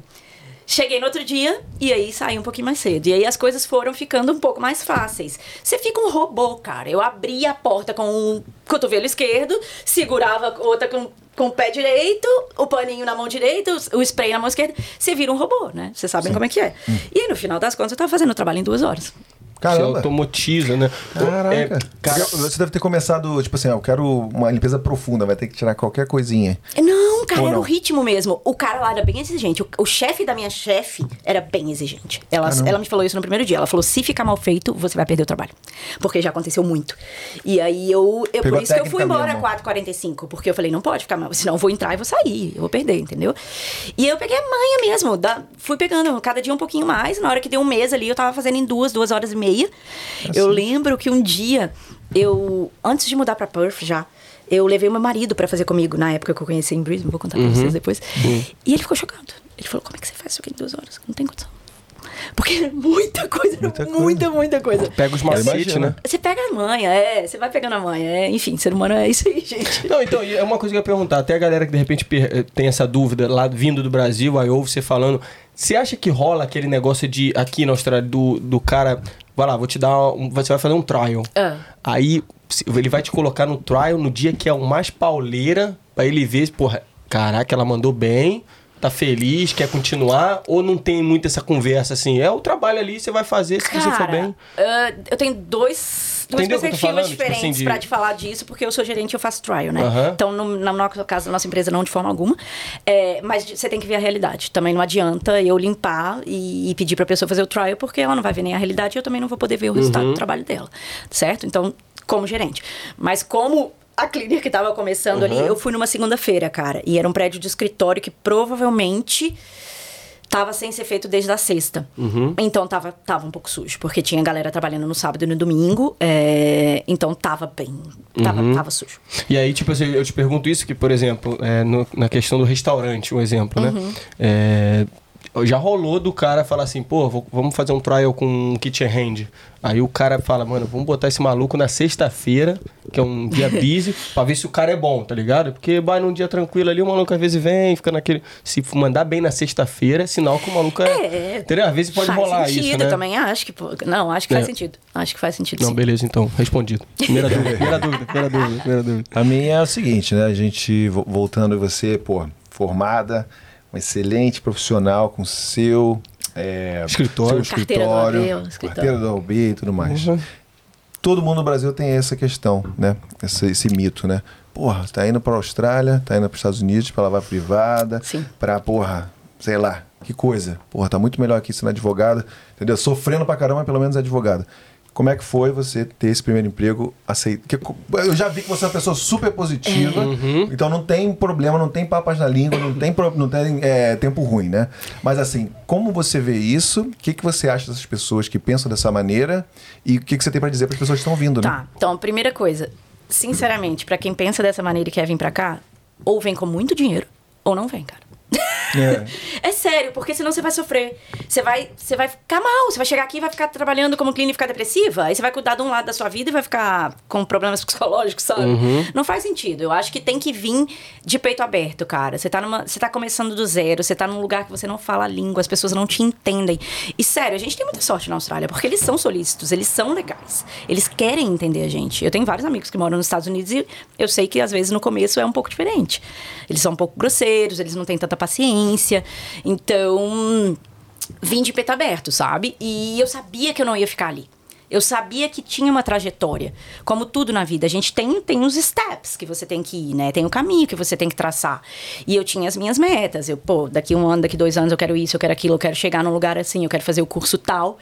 E se eu não chegar, beleza, eu tenho que parar e rever meus planos de novo, entendeu? Então você diz, assim, tanto você quanto você ouve, você conversa com as meninas, claro, né? Não teve nenhuma história, às vezes o pessoal pergunta, né? Questão de xenofobia, do pessoal tratar mal imigrante. Aqui cara, é diferente isso, né? Olha, eu nunca fui maltratada. Nunca, nunca, nunca. Pelo contrário. Olha, eu não sei se é porque a gente é brasileiro e a galera gosta de brasileiro, né? Primeiro que a gente trabalha muito bem. Segundo que a gente, mesmo não conseguindo falar, a gente tenta ser simpático. De alguma forma. Né? A pessoa já valoriza isso, né? A gente é limpo, sabe? Tipo, então tem várias vantagens. Eu acho que ser brasileiro ainda já é uma vantagem, sabe? Não sofri nada, não vi nenhuma menina da empresa que eu gerencio há anos sofrendo nada, absolutamente nada. Até por isso que a gente tem o cuidado de ter uma gerente que conhece as casas, conhece os clientes, pra gente não mandar ninguém pra nenhuma furada. Uhum. Porque tem que cuidar das meninas também, né? Tipo, é sério isso. Mas acho que não. Acho que na Austrália não é um país que se vê isso com muita frequência. Mas segunda... Acho que também tem que tomar cuidado se não tá dentro de você, sabe? Uhum. Tipo, eu acho que...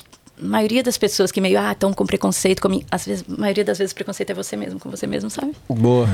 Mas tem a primeira e a segunda parte da minha pergunta também, né? Como foi você? Você sentiu alguma coisa? Passou na sua cabeça isso? Nada? Zero. Não senti nada. Nem aí. Eu só... Nossa, eu transferia o dinheiro. Transferia não, né? Ficava calculando em reais. Falava, porra, limpou, mas não preciso nem pensar. Sério, gente, eu estudei minha vida inteira. Eu tinha que dedicar a estudar livro, prova. O cérebro fritava. Fazer audiência, cara. Você tá ali na frente com o juiz. E aí eu tava... Você não paga pra ouvir uma música e gastar caloria, entendeu? Gastar caloria. Caralho, sensacional. Não, sério. Sensacional. 23, 24 na época pra gastar caloria. E, pô, emagreci pra caramba, fiz minha grana, paguei todos os meus vistos. Legal. E a terceira parte é o que você tem pra falar pras pessoas que não vêm, não pensam em fazer intercâmbio, porque pensam que vão ter que trabalhar nessa posição. Pergunta longa. Calma aí, porque... Vamos lembrar essa pergunta. A gente fala primeiro o que você pensou quando você, né, mudou extremamente a sua profissão. O segundo Sim. é o que você tem pra falar para as pessoas que vêm pra cá e tem esse preconceito. O terceiro é pessoas que não vêm pra cá porque acham que vêm pra cá pra mudar completamente. Limpar privada, ou trabalhar como cleaner. Ou regredir, né? Regredir. Eles acham assim. O que você tem pra falar para essas pessoas? Cara, pra essas pessoas que acham que podem regredir e querem vir, venham. Isso. Não tenha medo, porque assim, é um caminho, sabe? Óbvio, se você tem a oportunidade de ter uma grana e vem com uma grana e já vem, sei lá, investir em algum negócio ou já vem com inglês e tal, beleza, é outra história. Mas se não, saiba que você vai ter que fazer alguns trabalhos de sobrevivência se você quiser ganhar dinheiro e se você precisar, né? Tem gente que talvez já venha aí com um monte de grana e tá tudo certo. Mas eu acho que faz parte da experiência o crescimento também, sabe? Eu acho que você conhece um tanto de gente, abre um tanto de porta, você se sente mais seguro, sabe? Você conversa ali. Eu lembro que o cara falava comigo, meu chefe grande, quando ele aparecia pra falar, hey, how you going? Uhum. How's it going? Eu entendi, how's it going? Eu falava, é pra ir pra casa? Você acha?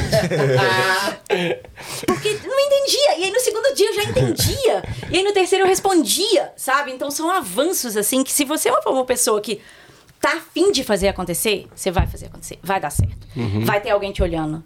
As pessoas te observam, sabe? A vida te leva, você vai ser guiado pra algum lugar, isso tudo vai fazer sentido um dia, sabe? Sim. E a gente conhece um tanto de gente, vocês estão aí, ó, e a maioria das pessoas chegam em algum lugar. Certo? Vai ter, no final das contas, você vai pelo menos ter história, né? Exato. Né? Aquela do... Já ouvi aquela do... How you going? By bus. Você não entende se o cara tá falando how is it going? Ou se how's going? Então, sabe? Tipo, você não sabe o que o cara tá falando. Se ele tem um bigode, então, e é de Perth... Como é que é, Vitória? Você tem um bigode de Perth? É de Perth. É porque aqui a galera tem um sotaque um pouco mais forte. Entendi. Depende do... Lá em Brisbane era de boa o sotaque? Ou era uma galera mais multicultural, assim? Cara, não sei. Eu acho que também lá eu ficava muito na cidade. Porque a escola era na cidade, o trabalho era na cidade, minha casa era na cidade. Então, era tudo muito na cidade. Eu acho que é um pouco diferente, sabe? Aqui eu já fiz várias outras coisas. Eu tinha que ir pro country mesmo, tentar vender painel solar aqui. Então, eu falava com donos de empresas, assim, com os bigodão, assim, que não tinha nem dente, cara. Eu falava, com mulletizão. O que você tá falando, cara? Sabe? É. E você falou essa questão do tratamento e tal, da relação até com a pessoa que contrata o serviço, né? No Brasil a gente tem muito aquela imagem da pessoa, às vezes nem dá um bom dia, às vezes, né? Vê que, o cleaner tá chegando, nem dá um bom dia e tal. Aí aqui, como é que é essa situação? Rola às vezes de ter uma amizade no pós-trabalho? Gente, sem dúvida. Eu tenho várias, não do escritório, né? Porque ali eu não via ninguém que era noite, mas eu tenho vários contatos de clientes que eu passei pela vida e que, nossa! Sabe quando você já aplicava a cidadania? Já são cidadãos? O Ed é. Eu tô aplicando. Sabe quando você tem que pegar alguém tem que testemunhar lá pra você assinar, que tem que ter uma profissão X? Sim. Eu fui atrás de uma cliente minha que eu tava lá em Sydney, eu liguei pra ela aqui em Perth e ela que me ajudou, saco? Assinar um negócio pra mim. Eu tinha limpado a casa dela 5 anos atrás. Caraca. E tipo assim, e eu sabia que ela tinha a profissão que eu precisava pra ela assinar um negócio ali pra mim. E ela, imagina, claro que eu assino. Ainda mandou, pagou o correio pra mandar um negócio pra cá. Foda demais. Então, assim, é isso, sabe? É tudo... Visão, ponto de vista. Acho que ela arregou pra minha pergunta, porque eu tava falando das pessoas que não... as pessoas que não, tipo assim... tipo, ficam com preconceito, falam, não quero vir, e essa pessoa que está indo para a Austrália é vacilona. Eu quero ser advogado, e eu sou advogado aqui, não interessa, eu vou não ter dinheiro, cara, eu vou vender o meu almoço. Ah, tá, essa era a sua pergunta. Mas você quer viver de título, fica aí. Então, é isso que eu tô falando, o que você aconselha para as pessoas que têm esse preconceito? Você quer viver de título e de imagem, fica aí, cara. Compra um carro, parcela em quantos anos? 20 anos, 5 anos, 7 anos. Um carro? Talvez ele vai comprar, vai parcelar, não vai ter nem como pôr gasolina hoje em dia. No Brasil. Não, é isso. Tem tipo, você tem que saber o que você vai fazer e você tem que vir com a mente aberta. Se você acha que não é pra você e se você acha que tem preconceito com os outros, cara, fica aí mesmo. Fica aí, tá de boa. Não é, acho que nem a Austrália, nem qualquer outro lugar no mundo, não. Fica aí aceitar, mesmo. Né? Essa mentalidade é... Então, um ano e meio, Brisbane, Cambridge, depois você foi pra Sydney 2 anos, é isso? Não, aí vim pra cá. Eu conheci o meu namorado na época que hoje é meu marido. E ele conseguiu um trabalho aqui. Ele foi morar no mesmo prédio que eu morava. E ele conseguiu um trabalho aqui. E daí ele falou, então, consegui um trabalho em Perth. Eu falei, parabéns, legal. E ele falou, então, preciso mudar. Eu falei, parabéns, legal. E ele falou, tô mudando semana que vem. Eu falei, legal again. E aí, né? Aí ele falou, você vai comigo? Eu falei, peraí. Então vamos conversar. Pô, aí é isso que eu fico bolada. Ela tava, legal. Aí ela tava esperando, né? Aí quando o cara deu o bote, ela... Calma aí, vamos ver. Eu tinha que me organizar, eu tava no trabalho e tudo mais. Eu falei, você tem que ir agora? Eu falei, tenho que ir, vou lá e tal, conheço o cara que eu vou fazer o trabalho. Eu falei, beleza, então vai, vê o que você sente da cidade, eu vou dar minha notes no trabalho, eu preciso dar 4 semanas e vou juntando essa graninha. E vou depois, se você gostar da cidade. Se você achar que é uma bosta, pelo menos eu tô aqui, você volta. Entendeu? Se nada der certo lá, você volta. Aí foi esse nosso combinado. Ele veio, deu super certo. Ele me ligou e falou, pô, a cidade é legal, você vai gostar e tal, vem pra cá. Daí eu avisei meu chefe e transferi a escola e tudo mais. Tinha todos esses trâmites e vim pra cá. De lá, já comecei a trocar ideia com gente daqui mesmo pra tentar arrumar trabalho também. E vim. Você não sabia muita coisa de Perth, não? Não sabia nada. Nada. Isso aí foi que ano? Isso aí mais ou menos 2015? Por aí. Final de 2014. Esse ano que eu cheguei. 2015. Caraca. Aí chega, vai chegar, hein, pô. Tem um link, pô. Qual mês? Vamos ver. Vamos ver o mês. Não vou lembrar. Não vai lembrar. Vou falar novembro, aí você fala novembro. Não vou lembrar. Novembro. Ah, então. Caraca, chegou. Caraca, mesmo mês. É muita coincidência, cara. Tá maluco, velho. É muito maneiro essa vida, né, gente? E aí, mas tava quente ou tava frio? Vamos ver. Tava quente. Então foi verão. Foi verão. Novembro mesmo. Não, dezembro. Acho que eu lembrei. Camila, eu lembrei. Foi dezembro. Lembrei por uma situação... Não vou contar essa história, foi triste. É, porque meu marido tinha que estar me esperando no aeroporto e ele não tava. Mas... Devia ter um bom motivo. Levou uma multa. Tava tão animado que eu ia vir e daí... Foi correndo? Virou o lugar errado e levou uma multa e não pôde estar. Mas que bonitinho, triste, romântico. Bonitinho, fiquei brava demais. Mas enfim. Pô, mas bom motivo, pô. Caramba, imagina ele, ela tá chegando. Vou tomar uma cerveja, ela vai chegar, era férias. Por isso que eu lembrei, porque em dezembro a gente ia viajar pra Margaret River de férias.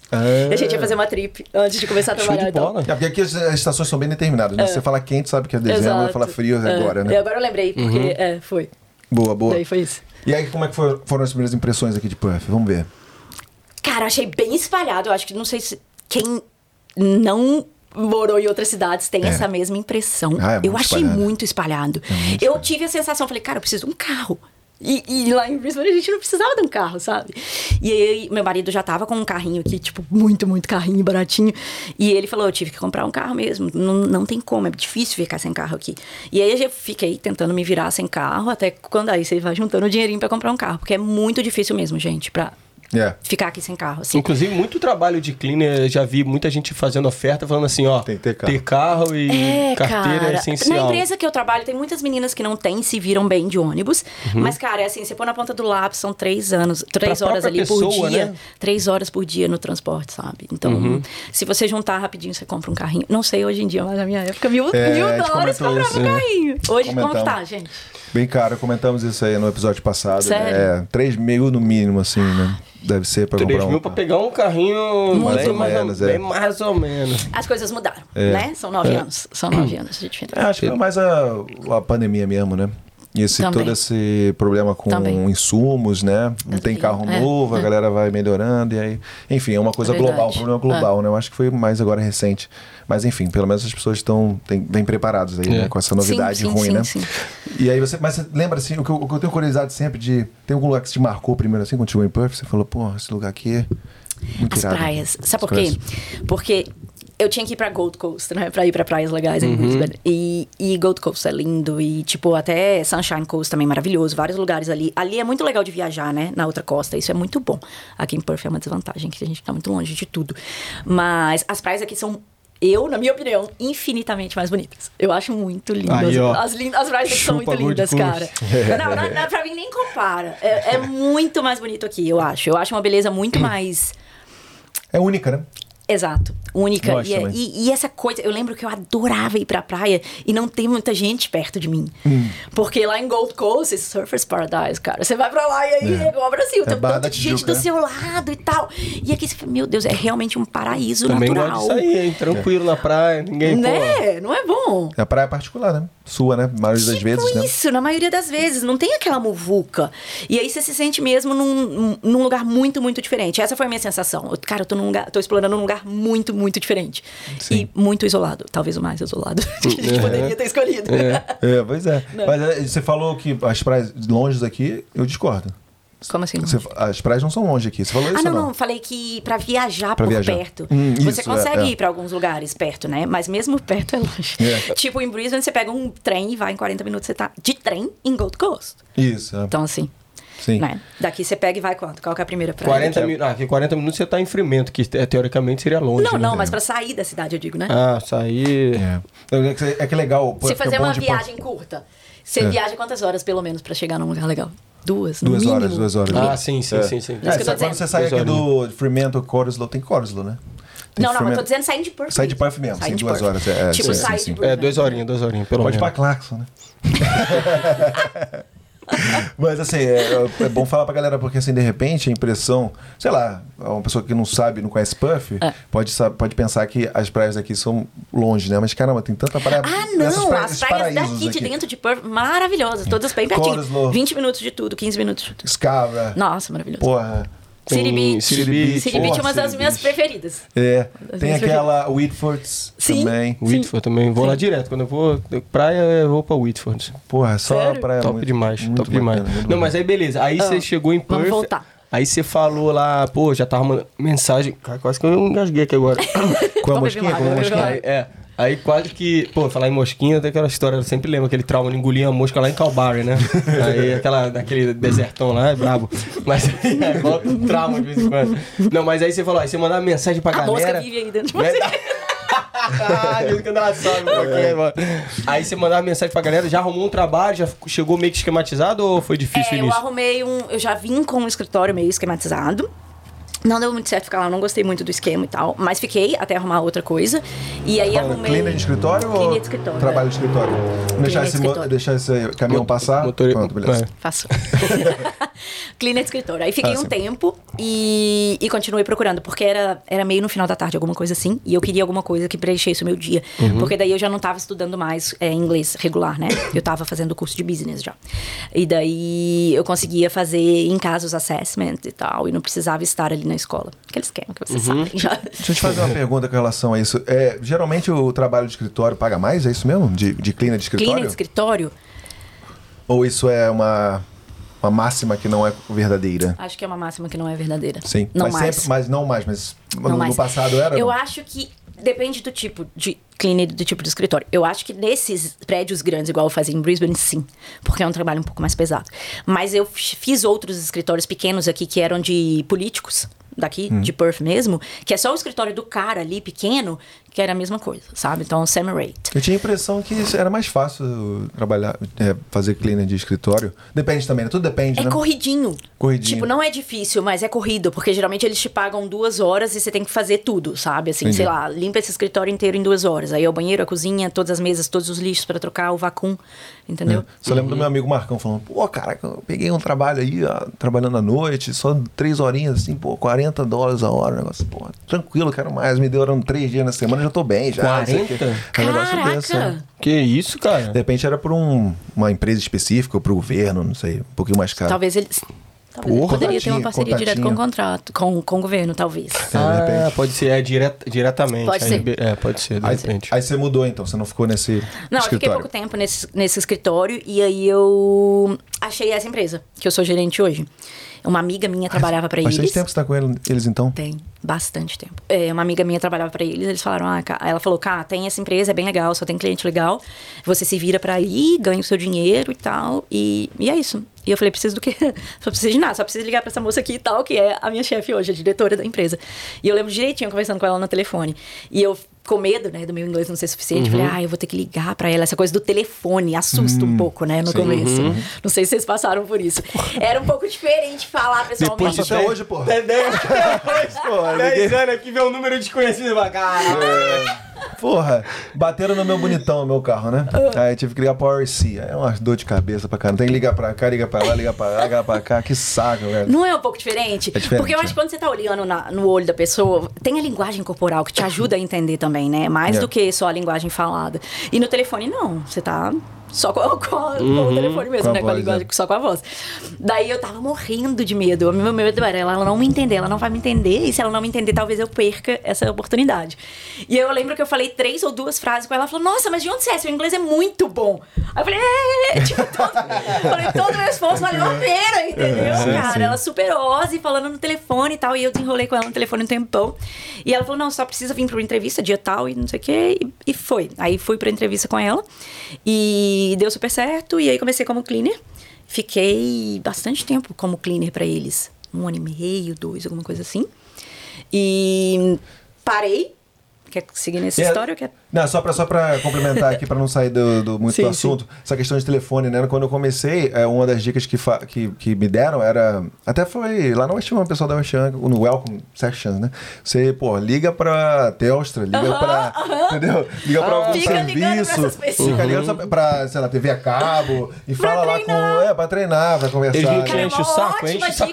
Isso mesmo, é uma ótima dica. Fingindo, né? Nossa, por que você soube disso antes? Ninguém me deu essa dica. Mas hoje em dia tem muito indiano também, assim, né? Gustavão. Hoje em dia tem muito oriental. Mas hoje em dia tem muito... Você tem que ter sorte hoje em dia, porque às vezes tem muito indiano também, né? Muito... Eu ia chegar nesse ponto aí. Né? O negócio do telefone com o indiano é um pouco mais embaixo, mais complicado. Você vai de liga, pô, desculpa, eu gostaria muito de conhecer melhor, mas eu preciso falar um pouquinho mais, né? Com a galera mais... nativa, então valeu. Me desculpa, meu inglês acho que é melhor que o teu. Ótimo isso. Boa. Eu liguei aqui para um experimento, mas não vai dar muito certo. Uma dica aí pra galera. Liga pra Telstra, liga pra Vodafone. Nossa, eu adorei essa dica. Muito boa, muito boa. Vou fazer isso amanhã. Vamos ligar todo mundo. Eu fico no telefone o dia inteiro, não preciso fazer isso, mas é legal. Liga pra Telstra. Mas eu não queria perder o fio da meada. Não, muito boa. Essa dica é boa, cara. Do rádio, e aí temos 2 já pra galera ficar ligando pra essas pessoas. Por que você falou que... Calma aí, eu parei. O que foi isso aí? Porque eu fui fazer um outro trabalho nada a ver, bem legal também. Eu fui ser appointment setter. Já ouviram falar nisso? Tipo secretária ou não? Não, são pessoas que precisam conseguir buscar reuniões. Então, eu trabalhava pra uma empresa de painel solar, e que foi meu primeiro trabalho, assim... que não era cleaner, e daí eu tinha que tentar fazer um resuminho de quais eram as vantagens de contratar o serviço, né, de ter painel solar nos business, e era pra dono de business, era pra empresa, e daí eu tinha que tentar vender o peixe resumidamente e só marcar uma reunião pro meu chefe ir lá e vender o produto. Sim. Então eu era uma appointment setter, e... tipo uma vendedora de tabela, assim, eu fazia tipo um pré-venda, assim, sabe? Eu tinha que marcar a reunião, mas eu tinha que soltar o peixe ali. Eu tinha que deixar o cara com a pulga atrás da orelha pra ele querer conhecer o produto, assim. Aí meu chefe ia lá e fazia a venda depois. Como foi a experiência? Bem legal. Foi bem legal. Ela até parece o perfil dela também, vendedora, assim. Deve ter chegado a sorrir assim. Eu gosto. Esse aqui, não, gente, vocês não têm noção. A entrevista foi um dia depois do meu casamento. E aí, é uma das... A menina que me indicou... Lua de mel é legal essa sua aí, né? Bem legal, né? A minha amiga que me indicou hoje é uma das minhas melhores amigas. E ela me indicou e eu não falei pra ela que era meu casamento, porque, pô... profissional, né? Fala, cara, não vou na entrevista, porque... É lógico. Imagina, não tem nada a ver com a minha vida pessoal. Eu vou casar e dou uma entrevista e tá tudo certo. Cada coisa no seu lugar, né? Uhum. E daí eu lembro que eu me vesti toda pra entrevista, com roupinha de advogada. E eu falei, vai chegar lá todo mundo super formal. E aí eu me preparei, anotei as coisas, preparei pra uma super entrevista. Eu não sabia que, na real, ela que mandava, ela já tinha me escolhido. Porque ela já tinha falado comigo no telefone, ela já tinha visto o meu currículo. E ela que tava... à frente do time, sabe? Ela era a gerente do time. Só que eu tinha que passar pelos donos, né? Uhum. Então, a entrevista foi literalmente... Eu cheguei na empresa... Oi, Camila, tudo bem? Tudo bem? Welcome on board. Eu falei, cara, não falei nada que eu treinei. Tipo... Me entrevista aí, finge que tá... Ele só, o povo, eu lembro na época, ele... Camila, nice to meet you. Welcome on board. Caraca. A Gabriela vai te passar todos os detalhes e você começa hoje. Eu falei... Uhum. Mas você acha que isso deu por quê? Porque tinha muita... Eles estavam desesperados por pessoas? Não, é porque a Gabi fez um pente fino. Ela já tinha entrevistado várias pessoas. Ela já tinha visto vários currículos. Camila já... E ela já tinha escolhido. A gente já tinha conversado e ela... É. E aí você teve experiências fora de Perth? Você falou que conheceu gente de bigodão e tal. Foi nessa... Fora de Perth da cidade, né? É porque daí a gente tinha que ir pros bairros industriais. Ah, sim. E todos eles bem afastados. E todos... E ficar de porta em porta pedindo pra falar com... o dono da empresa, ou o gerente, pra tentar vender o peixe da... E daí eu chegava e eu precisava saber quanto eles pagavam de conta de luz, porque eu tinha que saber se valia a pena pra gente também. Então a conta de luz tinha que ser uma conta de luz alta, suficiente, pra que compensasse ele colocar o painel solar, fazer o investimento do painel solar. E foi muito legal a experiência, cara. Eu lembro que um dia, num dos primeiros dias, eu saía marcando as reuniões, porque você tinha uma meta, sei lá, eu acho que eram 4 reuniões por dia, você tinha que marcar, você visitava 30 business e tinha que marcar pelo menos 4 reuniões. Eu acho que eu marquei 12, uma coisa assim. E aí eu felizaça. E aí no final do dia, um dos caras falou com a Gabi, que era minha chefe, que ele nem sabia o que eu tava falando, mas que ele tinha certeza que ele tava fazendo alguma coisa errada. Ou muito seja, bom. Eu tava convencendo as pessoas sem elas nem me entenderem direito. Ué, exatamente. É o poder da persuasão. Eu devia tá, o cara chegava lá, já, a pessoa já fechava o acordo com o cara. Já, mano. Boa. Não, foi demais a experiência. Foi muito, muito legal. Porque assim, primeiro, não dá pra ser tímido pra fazer um negócio desse, porque você tem que bater na porta da empresa e tal.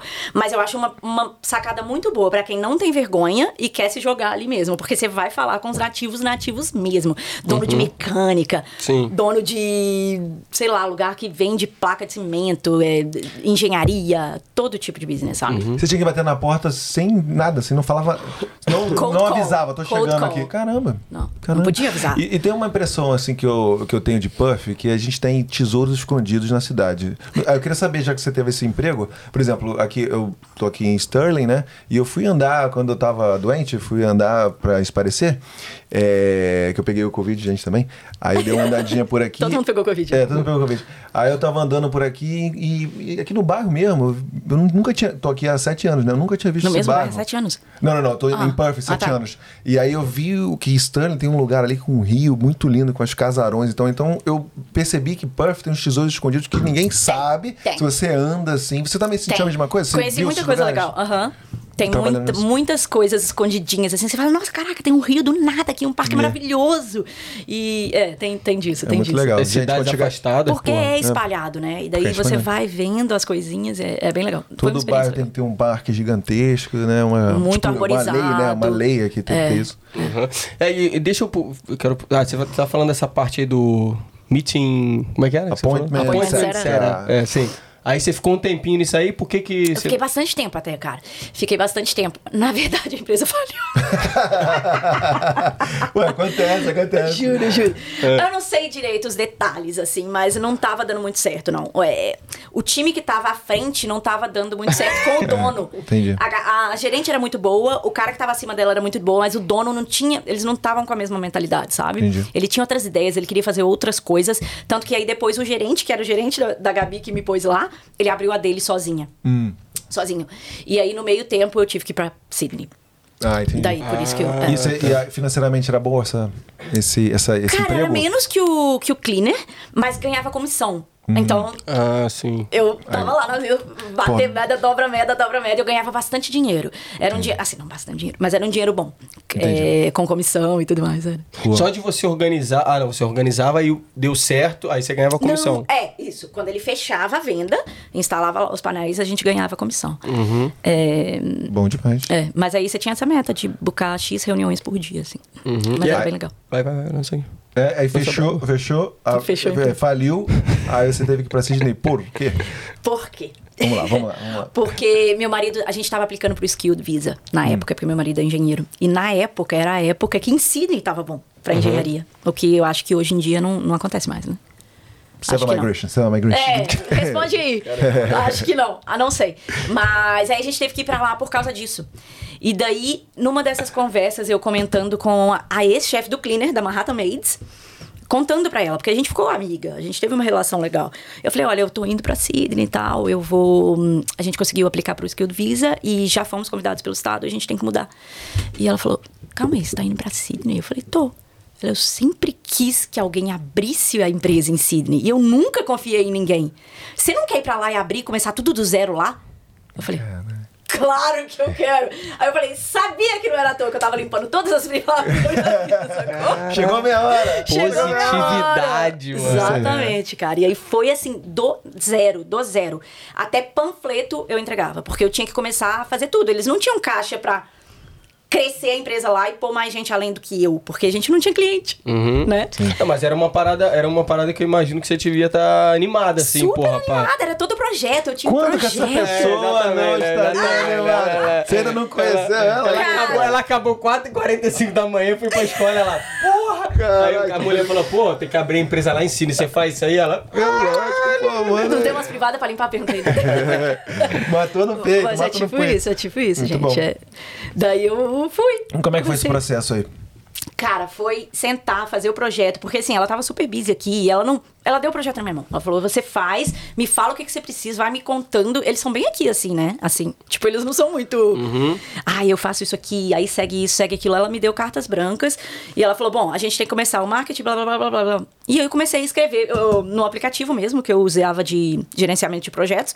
E comecei a fazer o meu projeto, ó. Ponto 1, eu tenho que pegar panfleto e rodar nas casas, nos bairros que eu gosto, que eu achava que seria o perfil da empresa, pra conseguir cliente. A partir do momento que eu tiver cliente, eu tenho que ter menina. Então, eu tenho que fazer o recrutamento das cleaners, certo? Então, foi indo. Eu lembro que eu levava meu marido, a gente fazia panfletagem. Fim de semana, sábado e domingo, panfleto. Emagrece de novo, sobe ladeira, desce ladeira. Sydney tem ladeira. Tem. Aqui não tem. É. E aí sobe, entrega panfleto e tal. E aí vem rápido. As coisas acontecem, cara. A Austrália é um lugar... Tudo muito acontece se você quiser fazer dar certo, não é? É bizarro. Sim, eu comecei o panfleto, no outro dia já tinha ligação. Eu falei, caraca, o cara olha a caixinha de correio todo dia. E aí tava conversando com o Diegão sobre isso hoje, antes de você chegar. Porque, porra, agora com esse problema de novo do carro, né? Eu tentei marcar o mecânico... Como chama seu carro? Você tem um nome? Hã? Tem um nome seu carro? Não tem. Vamos. Seu carro? Dá o nome pra ele aí que eu vou... Não, achei que você tinha falado um nome. O Gabrielino tem um nome dele, tem o carro dele tem um nome. Cerejinha, teu carro? Fica quieto. Fala, Gabrielino, fala o nome do carro. Fala, continua. Fala aí. Tá tímido. Não, ainda não botei, vou botar... Pode ser Hebe, talvez. Hebe? Não. Tava falando antes. Não, aí... Bateram no meu carro, aí eu liguei pro RC pra poder fazer o serviço, né? Essa mesma ligação. Hoje à tarde, né? Porque é uma coisa muito recente, mas eu tava falando com ele porque... Você acredita que eu marquei pra um mecânico aqui em Osborne Park? Pro cara ver meu carro, eu tinha que esperar até 21 de julho. Não, cara, não tem condição. É. E depois de 21 de julho, o serviço eu não sei quando é que ia ser feito. E aí agora eu marquei pro cara pra ver quarta-feira, ele só vai me ajudar, só vai consertar no final de agosto. É tipo isso. Tem noção disso? Então, porque não tem profissional suficiente. E isso é em todas as áreas. Todas as áreas, entendeu? Então, aqui na Austrália precisa de gente. Precisa de gente que faça a coisa bem feita. Exatamente. Faça as coisas direito. Porque você vê isso acontecer em todos os setores. Todos os setores. Você liga para um médico. Que dia que você consegue uma consulta com um médico bom? Nossa, 2 meses, mano. 3 meses, 4 meses. Tem médica que nem pega paciente novo mais, ela só atende quem já é paciente dela. Então, tá tenso, venham pra cá, gente. Venham se qualificar. Pô, essa questão do médico é outra também, de procurar. Tenso, galera que procurar um GP hoje em dia. Nossa. Tá ferrado, velho. Galera não geral mais. Já tô cheio, infelizmente tem que procurar outra pessoa. Inclusive na área de cleaner. Porque lá em Clarkson, eu estava querendo encontrar alguém. A Carol mandou mensagem para 18. Não, gente, tá terrível. 18? business em ninguém. Deixa eu contar pra vocês. A gente tem uma waitlist de 178 clientes no momento. 178 clientes. E essa waitlist cresce todos os dias. Porque todos os dias eu atendo telefone de gente querendo cleaner. Então, assim... Chegou num ponto que eu não sei... Eu não sei mais o que fazer, assim, sabe? É. Porque é muito cliente e a gente não tem uma previsão pra dar. E aí é complicado, né? Eu não fico iludindo os clientes. Eu falo, olha, eu posso te pôr na waitlist, mas infelizmente eu não tenho uma previsão pra te dar. Então você tá procurando... Então precisamos da galera. Boa, chega boa. Aí, gente. Venham, então quem quiser mais... Procurem. E deve ser por isso que a Austrália tá dando mais, né, chances, né? Pô, sim. Você vê lá a página da Seven, tem, porra, os vistos aí estão... Mensagem todo dia. A Austrália tá abrindo nas pernas novamente. Tá. Porque quando eu vim aqui, 2015, aí 2016, eu já tava, pô, como é que eu vou pegar meu PR? O negócio tava completamente diferente. Uhum. Difícil de achar emprego e tava fechando as portas. Começando a endurecer as regras, né? Endurecer as regras. Falei, caraca, velho, que coisa. Hoje em dia as coisas estão mudando. É. Então, fica a dica, velho. É, uma coisa que eu ia perguntar, você teve que montar tudo zero praticamente, né? Como é que era a questão dos serviços, assim? Que tipo de cleaning que vocês faziam, vocês ofereciam para os clientes? Então, aqui a gente faz várias coisas. Lá, o meu foco principal era cleaner regular mesmo, que fosse ou weekly ou fortnightly. Uhum. Então, semanal ou quinzenal, porque era o meu primeiro filho, assim, meu primeiro projeto, que é, na verdade, o carro forte da empresa aqui também. Tinha que começar pelo básico, né? Eu tinha que começar por esse básico, até porque aqui a gente faz spring clean, end of lease, essas coisas assim, mas geralmente... Que é spring cleaning? Se você for traduzir uma limpeza de primavera, mas seria uma limpeza mais profunda.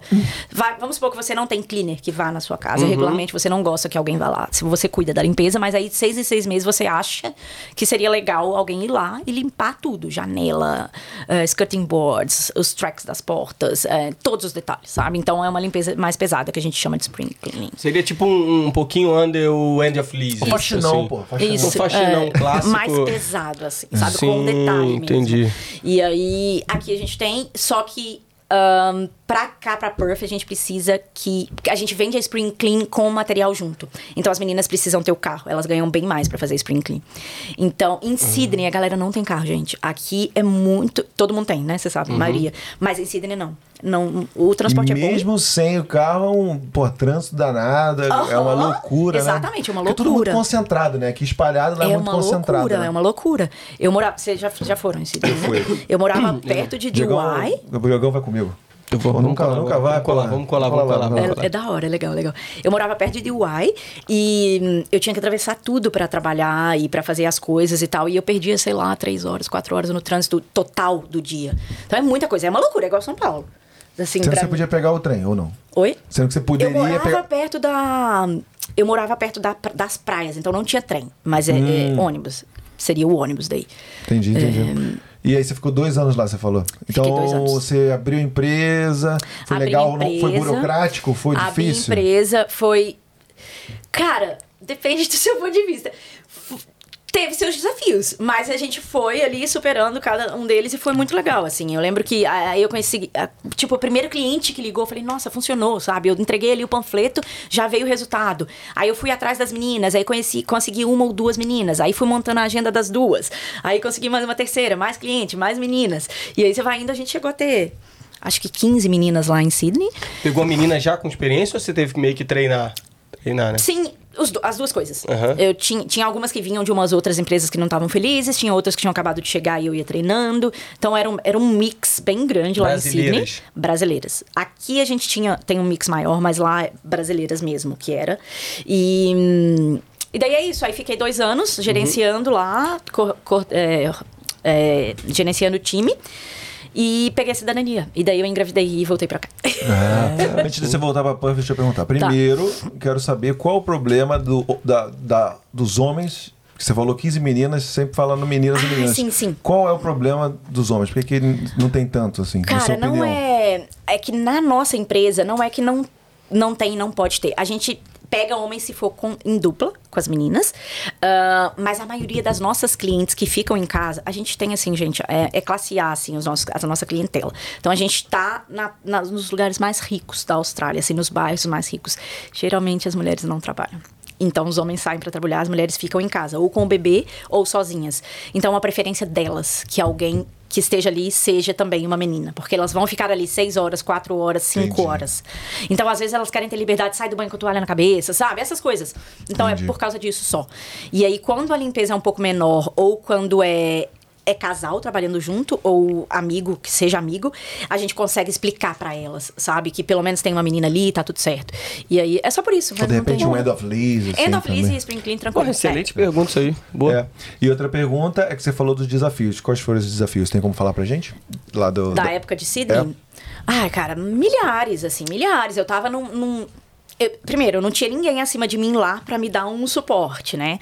Então, tudo que acontecia de pepino, senta e resolve. É pra isso que gerente existe, né? Pra resolver pepino, não é? Uhum. E aí, a cada pepino que acontecia, eu falava, cara, ferrou. E aí, hoje eu vejo, cara, nada me abala. Já tanta coisa que já aconteceu, que eu já me virei sozinha, sabe? E é isso, assim, mas era pepino no sentido de logística, por exemplo. Aconteceu um pepino lá na área X, 3 horas de mim. Eu tô aqui com o meu computador em casa, tem uma menina aqui. Eu não consigo pegar essa menina e levar pra lá pra resolver.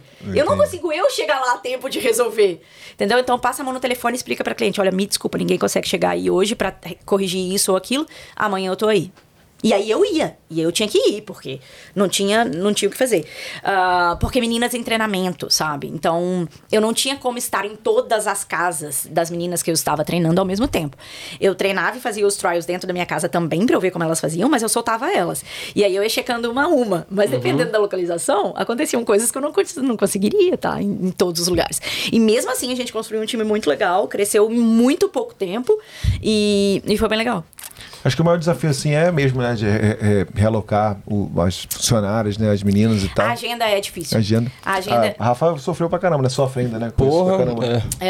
A agenda é difícil. É meio chato, assim, de fazer, porque... são vários imprevistos, e aí a localização... É um brainstorm, assim, você tem que... Putting the puzzle together, assim.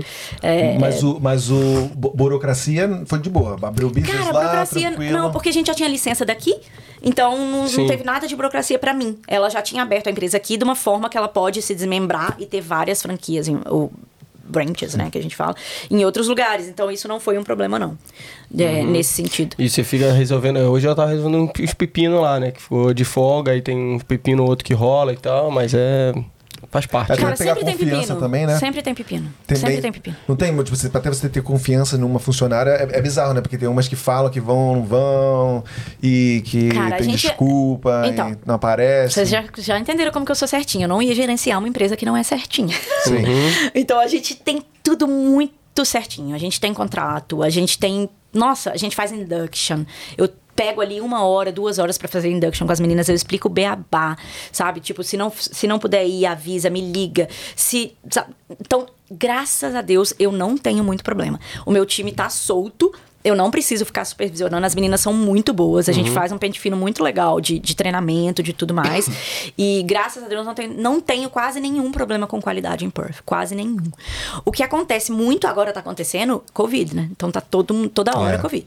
Então, aí vem a bagunça da agenda. Porque daí, às vezes, tem uma cliente que tá chegando, os pais dela estão chegando da Inglaterra amanhã, tem 2 anos que eles não vêm, e a limpeza não pode acontecer porque a menina tá com Covid. E aí é problema pra gente resolver. Daí resolve. Sim. E você falou da questão da cultural da galera e tal. Da onde que tem o pessoal hoje em dia trabalhando lá com vocês? A maioria brasileira? Então, a maioria brasileira, sim. Porque a gente... Gente, brasileiro faz tudo muito bem feito. Então, se vier pra cá, qualquer coisa que você for fazer... Provavelmente você vai se dar bem. Porque a gente trabalha bem, né? A gente trabalha bem. Mas a gente tem meninas das Filipinas. A gente tem Chile, Colômbia. Meninas maravilhosas do Chile e da Colômbia também. E a gente... teve péssimas experiências com australianos. Então, não contratamos mais australianos. Caramba, já é um pré-requisito. Tem umas histórias muito bizarras com australiano, não, cara. Agora vamos ter. Vamos chegar lá, vamos chegar. Traz a pipoca, a Gabrieleira ali. Já pegou o pote. Gente, só tem pepino com australiano, ainda bem, porque brasileiro não ia poder soltar muito aqui. Tem muitos pepinos. A gente tem de tudo, olha. Tem uma menina que foi uma vez fazer entrevista comigo, coisa mais linda. E às vezes você se engana, né? Porque elas são loiras e do olho azul e aqueles rostos angelicais. Uma fofa, um jeito que ela falava, eu falava, meu Deus, que paz. sou toda agitada, né? Eu falava, nossa, que passo, precisa essa menina no meu time. Essa menina vai me ajudar a ser um pouco mais calma e tal. Gente, segundo dia que a menina tava trabalhando, ela me mandou uma foto. Era 6:30 da manhã. Eu abri meu telefone, um rosto, ela toda branquinha, olho azul. O rosto dela tava metade roxo aqui, ó. Metade roxo. Que isso, velho. E ela falou, me envolvi numa luta ontem na cidade. Que isso, cara? Gente, a menina, pequenininha, linda, loura, cabelo até aqui, coisa mais linda, olho azul, angelical. A menina brigou com uma aborígene lá na rua, na balada, North Bridge. E não podia ir trabalhar, e tava com atestado e com olho roxo, e me mandou a foto do olho roxo. Que isso, velho. Que paz, hein? Muita paz de inspiração. Como que as aparências enganam, né? É verdade, verdade. Sério, eu falei, não, gente, não tem condição. A mesma menina, depois que recuperou, tive que contar, não contei pro cliente essa história, né? Falei que ela teve um problema e tal, mandei uma outra menina, na época não era Covid, então a gente tava com sobrando de menina. Mandei uma outra pessoa pro cliente dela e na hora que ela se recuperou, ela voltou. Passou umas 2 semanas, me liga uma cliente dela, super querida cliente. Tá com a gente, ó, há anos, uns 10 anos. Ai, Camila, tô te contando assim, não quero que ela esteja em nenhum tipo de problema, uhum, colocar ela num tipo de problema, mas educada, assim, eu cheguei em casa, o namorado dela tava aqui com ela no sofá. Eu falei, não tem condição, cara, nunca aconteceu isso com nenhuma brasileira, sabe? Não tem condição. Olha as coisas que as australianas fazem, cara. Isso que eu ia falar, sem noção. Não tem como, cara. E eu vou perguntar pra ela, eu falei, o que eu vou falar? Eu falo, o que aconteceu? Ah, ele tava com um pouco de saudade, passou lá pra me dar um oi. Ah, mano, não é possível. Isso é sacanagem. Isso é sacanagem. Como que você explica pra pessoa que não tem cabimento um negócio desse? Isso é sacanagem. E eu já tinha feito uma induction, eu já tinha explicado. Eu falei, não, gente, não tem condição, Kelly. Não tem condição. Ela tinha assinado um contrato com a gente. Eu falei com a minha chefe, a gente tem que assinar um contrato pra ela ir embora. O que a gente pode pagar pra ela ir embora? Caraca. Eu quero pagar pra ela sair. Não tem condição de ter uma pessoa dessa, sabe? Bizarro, não? Porra, isso aí foi foda. Muito foda, cara. Quero mais história. Ai, gente, tem várias, gente. Tem vários. Enquanto você pensa se surgiu outra, você lança. Tem outra história, mas pode lançar. Mas eu queria saber, enquanto você vai pensando aí, o que acontece se de repente alguma das cleaners e tal quebra alguma coisa? Ah, então, legal. Essa pergunta é legal. Ou então, de repente, até se já rolou o caso de, sumiu alguma coisa na casa. Como é que rola? O que rola? Cara, isso aí? Rolou comigo uma história em Sydney, que a pessoa, na verdade, a cliente era doida. Ela achou que eu tava roubando coisa dela, mas ela, depois o marido dela me explicou. É sério. O marido me explicou que ela tinha um problema bem sério. Ela já tava ficando bem demente e ela tava achando já que todo mundo tava roubando coisas dela. Então, ela falava que a filha roubava também. Então. Sim. Então, isso aconteceu comigo, mas de quebrar as coisas, a gente tem, não sei se vocês já ouviram falar nisso, tem um negócio que chama Public Liability Insurance. Já ouviram falar nisso? Public Liability Insurance. É um seguro, tipo um seguro de carro, que te protege dentro da casa, dentro do ambiente que você está trabalhando. Então, até eu tenho esse seguro, porque como eu vou nas casas, às vezes, para checar as meninas e ver como elas estão trabalhando, a gente tem clientes que muito ricos. As casas, tudo é muito, muito caro. Então, se eu arranho um relógio numa bancada de mármore do cliente, provavelmente eu tenho que pedir para fazer o polimento da bancada inteira para arrumar. E que é coisa de $5,000, $6,000, sei lá, quanto. Então, é muito caro. O chão de madeira de verdade. Então, assim, se você arranha um chão, alguma coisa. Então, existe esse seguro que toda menina que vem trabalhar com a gente precisa fazer. Não é com a gente. Qualquer seguradora de carro faz, tá? É um seguro de business. E não é caro, é baratinho, é tipo $6 por semana, uma coisa assim, pra quem vai estar ganhando mil e pouco por semana aí, se for trabalhar full time. É super de boa. E é uma segurança, entendeu? As meninas ficam mais tranquilas também, a gente fica mais tranquilo. Imagino. E o cliente fica mais tranquilo também. A gente precisou acionar esse seguro alguma vez? Nunca. Graças a Deus. Porque assim, os nossos clientes também são muito legais e muito bons. Então, se for coisa pequena que às vezes acontece, eu tava limpando a privada e eu quebrei o negócio de limpar a privada, sabe? Cara, o cliente vai falar... Não tem problema nenhum. Que bom que você foi honesta e me contou e não tem problema nenhum. Na maioria das vezes as meninas se oferecem pra comprar, pra pagar, pra replace, né? O que foi quebrado, o que aconteceu ali. Mas a maioria das vezes o cliente fala, não precisa. Só a sua honestidade já basta. Então é isso, assim, sabe? Mas tem essa questão e é uma questão importante. Porque eu imagino que um monte de gente aí pensa, de repente eu vou começar a trabalhar e ouve... Sou estabanadão pra caramba. Sou estabanado pra caramba. Cara, eu sou estabanada. Que é a mesma coisa a questão do pessoal que trabalha com mudança, né, mano? Mudança. E uma vez eu cheguei, quase que eu peguei um trampo de mudança, eu pensei, mano, a pessoa se eu quebro uma puta mesa foda, tipo assim. Esse seguro salva, porque você fica um pouco mais tranquilo, sabe? Dentro da casa do cliente. Boa pergunta, parabéns. É, parabéns. Boa pergunta, fez pesquisa. Porra, passando depois de 2 horas de podcast, cara. Boa pergunta, finalmente aí. Pô, aí vou deixa eu aproveitar e emendar outra, né? Você falou de umas casas assim, até a clientela, classe sim, A e tal. Sim. Tem alguma casa que você já entrou que você falou assim, caralho? Tem. Várias. Teve uma que eu entrei. Semana passada. Gente, eu faço cotação das casas, né? Pra saber exatamente quantas horas precisa pra cada casa.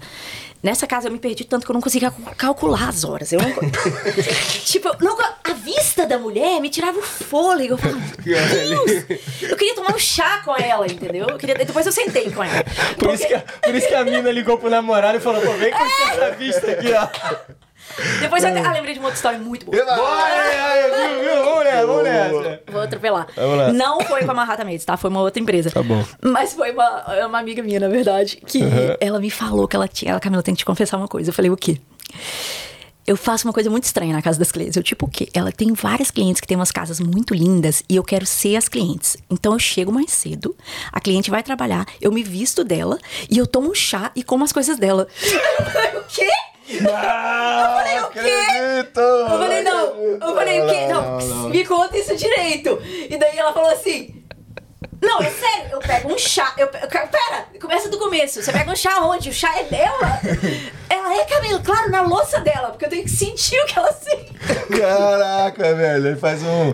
Vou tirar uma fotinha no Instagram, você voltou isso, né? Instagram. Ai, isso tem muito tempo atrás, eu não sei se tinha. Tinha Instagram quando a gente veio pra cá? Tinha, né? GVT, Instagram, mas bem no não era do Facebook, puta, não sei. Mas eu sei que eu tive uma puta ideia. Alguém que tá vindo pra cá pra trampar de cleaner. Tem muita gente agora que chega, né? E faz, pô, minha vida na Austrália, essas coisas assim, né? Porra, pode botar um Instagram só pra postar essas coisas. É. Eu na casa da senhora Honeyvon. Aí, tipo assim, aí tira a foto. Aí, eu na casa... Imagina você ali de roupão, com um chazinho, assim, no seu horário de trabalho, comendo. Ela falava comer aqueles biscoitos finos, aquele croissant que ela deixava. Então, cara, assim? Liga hidro. Esse negócio, cara, esse negócio. A cliente nunca percebeu. Ela limpou a casa da cliente por anos e a cliente nunca percebeu. Eu falei, cara, você imagina se alguém chega lá, o que você ia fazer? Ela falou, nem sei, eu acho que eu ia convidar também pra tomar um chá comigo. Vem aqui, pô, fica à vontade. Senta aí, é casa sua. Abre teu vinho aí, pô. Não, é porque a gente não tem noção, assim, você já tá uma experiência muito grande aqui nas casas dos milionários e tal. Sim. Pô, mas a gente, pô, eu fui numa casa que eu fui comprar uma TV... Porra, a casa do cara era bizarra, muito irada. Eu só imagino o tanto de casa irada que você já foi, né? Maravilhosa, assim, né? Cinema, que você fala, meu Deus, cara, a privada dela é maior que a minha casa. Uma comparativa de quase esse. É uma vista muito linda. É muito bizarro. Tipo, eu fui numa casa semana passada, eu tava... Lembrando, pra fazer uma cotação de janela. Não tinha como contar janelas. Eu peguei, eu falei, vou fazer um vídeo, sorry. Falei pra ela, eu vou precisar filmar, porque eu não consigo contar as janelas. Ela falou, a gente também não sabe quantas tem. E eram 2 casas. Ela falou, a casa da frente a gente vai depois. Eram 2 casas gigantes em Apple Cross. Então, ela tinha a vista daquele rio ali, maravilhosa. Só que de fora... Tudo de vidro. Tudo de vidro, de fora a fora. Gigantesco. Eu nunca vi uma coisa desse tamanho. Eu até liguei pra minha chefe depois. Eu falei, eu acho que eu fui na casa mais top que eu já fui na vida em Perth. Caraca. Muito top. Não tem nem cotação pra aí depois eu descobri que são donos de várias vinícolas aí. A gente tava falando de vinícolas antes. Pô, e essa galera aí... Apple Cross, você diria que Apple Cross é o... Barricão. Apple Cross é muito perto da cidade. É um lugar... Assim, as áreas onde estão os ricos? Perto da água, certo? Uhum. E quanto mais perto da água e mais perto da cidade, mais ricos eles são. Porque eles estão no meio termo, certo? Uhum. Se você for muito longe e tem praia também de On The Loop, não vai ser tão... Sim. Coisa como... A Apple Cross não tem praia, mas tem o rio ali que é maravilhoso. Mas todas as áreas de praia. Momento top 5 cidades mais ricas e bonitas de Perth. Fala aí, vamos ver. Bora. Apple Cross... Número 1. City Beach, Apple Cross. Ah, é difícil descobrir. Vamos 5. Eu não consigo pensar nos 5. Sem ordem, vai lá. Apple Cross, City Beach, Cottesloe. Tem 2 aqui que estão no meu páreo. Mindari? Não. Mindari, cara. Mindari Marina. Inclusive vai sair daqui a pouco, né, Camelina? Não, eu ia falar Floreat também, mas é muito perto do City Beach, mas é, tá no top também, sem dúvida. E eu diria algumas ali perto de... Claremont e Mount Claremont. E Sorrento. Sim, Sorrento, Hillary's, ok. Mas assim... Ah, então não tá no top 5. Não tá no top 5. Então vamos lá de novo. Como é que é? Apple Cross, Cottesloe, City Beach and Floreat e Claremont and Mount Claremont, que é pertinho. Perfect. Esses são... Surreal. Então, galera, tá aproveitando, galera que tá chegando... metro quadrado ali, não sei quanto é. Tem alguém ali de real estate. Galera que tá chegando aí, já esquematiza aí no calendário a época de bota fora nesses bares. Exatamente. E aí você vai sair de lá com uma mobília boa, né? Boa, exatamente. Pô, mas é casa nível, tipo assim, elevador, essas paradas assim? É. Caraca. Anjinho lá no teto. Assim. Ontem eu fui ver uma casa que ela falou, tem um elevador, se puder limpar o elevador. Eu falei, claro. Caralho, mas tem quantos andares a casa? 3. Ah, triplexzinho. E ela mora sozinha. Não, aí deve ser tristeza. Aí é triste, pô. Tem companhia aí, eu tô solteiro. Ela tem quase o dobro da sua idade, mas... Não tá nem aí, valeu. Se tiver até o triplo. Não tem. Boa, Gabriel. Sensacional, moleque. Muito bem. Aí tu vai melhorar a nossa estrutura. Tu vai comprar uma casa só pra um estúdio nosso. Aí vai ser. Nem vai ver mais minha cara. Que isso, Gabriel? Isso, cara. Tá vendo? Te dá? Assim que você tá vendo? Te dá? Vê como é que é, né? Né? Mas tudo bem, tá? Aquela pergunta que você fez do caralho foi em relação à qualidade das casas? Da qualidade das casas? Foi do tipo de casa. Não, eu pensei que ele ia falar do caralho de tipo assim, de casa suja, assim. Você tem alguma notícia? Não, eu acho que... Não, alguma... Boa, você já lançou, parabéns, tá? Mas ele falou do caralho de casa... Eu falei de casa muito boa. Agora, no meu caso, o nível de sujeira que você pegou, assim, que você ficou marcado na sua vida. Das minhas mais importantes funções é checar e fazer a cotação e conhecer todos os clientes e ver a casa. Porque a gente não é uma empresa que pega qualquer tipo de casa, qualquer tipo de cliente. Tô sem retorno. Voltou. Agora voltou. Você deu um porradão na mesa. Claro que eu vou fazer isso várias vezes. Okay.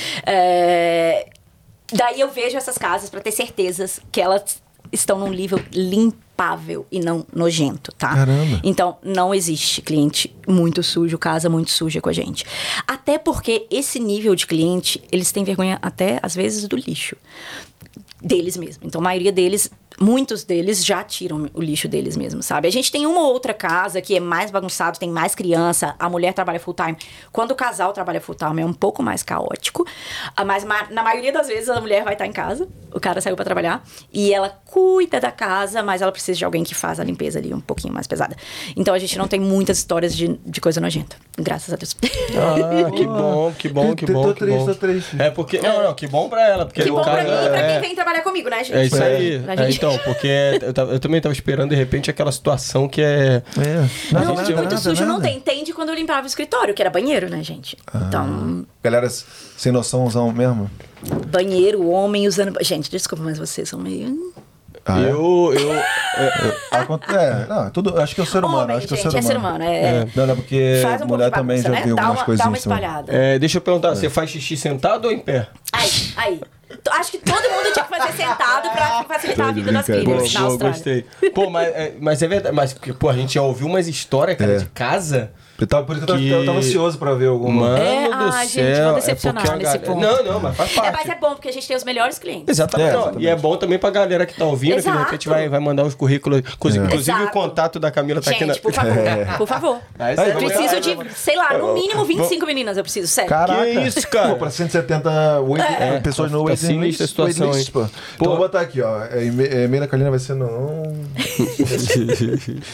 mas então, mais ou menos assim, por média... Quanto que essas casas que você realmente trabalha e tal, quanto que demora uma limpeza de uma casa? Como é que é mais ou menos? Varia bastante. A gente não pode julgar só pelo tamanho da casa, porque igual essa pessoa que eu te falei, que mora sozinha. Sim.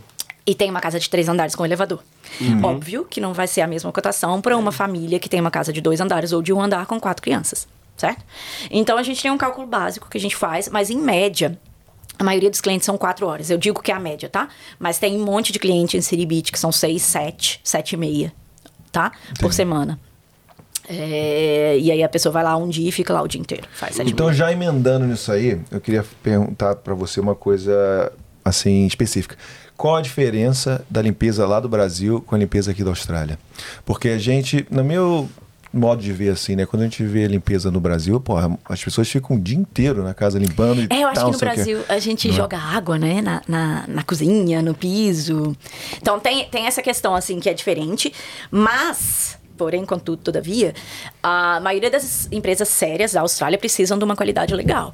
Então, não é que você vai passar um paninho e vai ganhar seus $31, que é o que a gente está pagando agora, não, tá? Quanto vocês estão pagando agora? 31.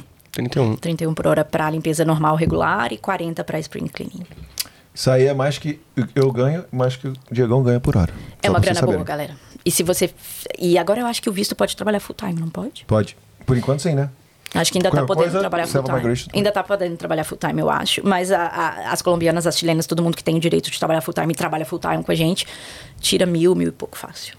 E vocês estão contratam muito full-time, não? Oi? Contratam muito full-time ou... Para as meninas, aí tanto faz. Eu faço a agenda de acordo com o que funciona para cada um. Não precisa, eu não peço 5 dias de disponibilidade, 4 dias, 3 dias, full-time, part-time, o que for melhor. A gente só pede no mínimo 2 dias. E é isso, eu consigo montar a agenda. Então, eu tenho meninas que trabalham 40 horas, tenho meninas que trabalham até mais, que gostam de trabalhar sábado e domingo, inclusive. As chilenas, as colombianas, elas gostam de trabalhar bastante, precisam bastante. E a maioria das brasileiras ficam entre 30, 35, algumas 20. Isso por opção. Por opção. Sim. Por exemplo, uma pessoa entrou em contato com você hoje falando, pô, eu tenho isso aqui, você olha o perfil, você fala, pô, legal, vou dar uma chance e tal. Qual que é a expectativa de trabalho para essa pessoa, assim? De quantas horas, mais ou menos? O que ela quiser. Tipo, ela quiser. Literalmente, eu entrevistei uma menina semana passada... retrasada. E aí ela falou, cá, eu tenho uma grana guardada, mas eu não quero ficar gastando toda a minha grana, mas eu também não quero me encher de trabalho porque eu quero estudar. Então ela estuda à noite, mas ela só queria trabalhar de manhã. Então eu pus casa de 8 a meio-dia todos os dias e ela fica de meio-dia às 4 até ir pra escola com um tempo pra ela. Porra, isso é muito legal. Então é up to you, assim, sabe? O que for melhor pra você. É, sobre essa questão que eu falei da diferença da limpeza no Brasil e na Austrália, que eu ouço, assim, falar que, porra, não tem que tirar o sofá e limpar embaixo, não tem que tirar o tapete e tal. É uma coisa mais superficial, assim. Nesse ponto, sim. Na questão de que no Brasil, às vezes, a gente joga água na cozinha pra limpar, vem com rodo. Aqui não existe rodo, então não tem essa coisa de jogar água. A limpeza regular que a gente chama, a gente não engloba essa questão de levantar tapete, levantar sofá, mudar os móveis de lugar, tirar móvel do lugar, não. Isso seria mais um spring cleaning, tá? Que a gente faria. Então já entra nessa categoria aí, bota o tapete lá pra fora, sacode o tapete, volta, tira o móvel, sabe? Tipo, limpa atrás do móvel. Então essas coisas mais pesadas a gente categoriza como spring cleaning, tá? Ah, sim. E o regular é essa limpeza, como se fosse uma limpeza de manutenção, né? Mesmo assim, a gente precisa de uma qualidade legal. Então, o box tem que ser lavado direitinho, tem que jogar água, tem que esfregar, tem que secar. Todo aquele negocinho pretinho, molde ali, tem que sair, senão não vale a pena. Né? Tem que sair, uma coisa senão importante. O cliente vai reclamar. E vem cá, em relação ao turnover, entendeu? Porque tem muita gente que começa e, sei lá, e vai arranjar outro emprego e sai. Você tem muito turnover por ou você chega lá já fica ali fidel? Por isso que a gente tem um contrato, tá? Então, isso... Fidel. A galera fica muito Fidel Castro. Manhattan Maids vira Fidel. Não. Então, a gente tem um contrato justamente por isso. Porque, assim, a nossa clientela... A gente... Provavelmente uma das empresas que está no mercado há mais tempo, tá? Minha chefe fundou há quase 20 anos atrás. Então, os clientes que estão com a gente, a maioria deles que estão ali on regular basis, estão com a gente há muitos, muitos anos. Da época que todo mundo que chegava ficava 1 ano, 2 anos com a gente.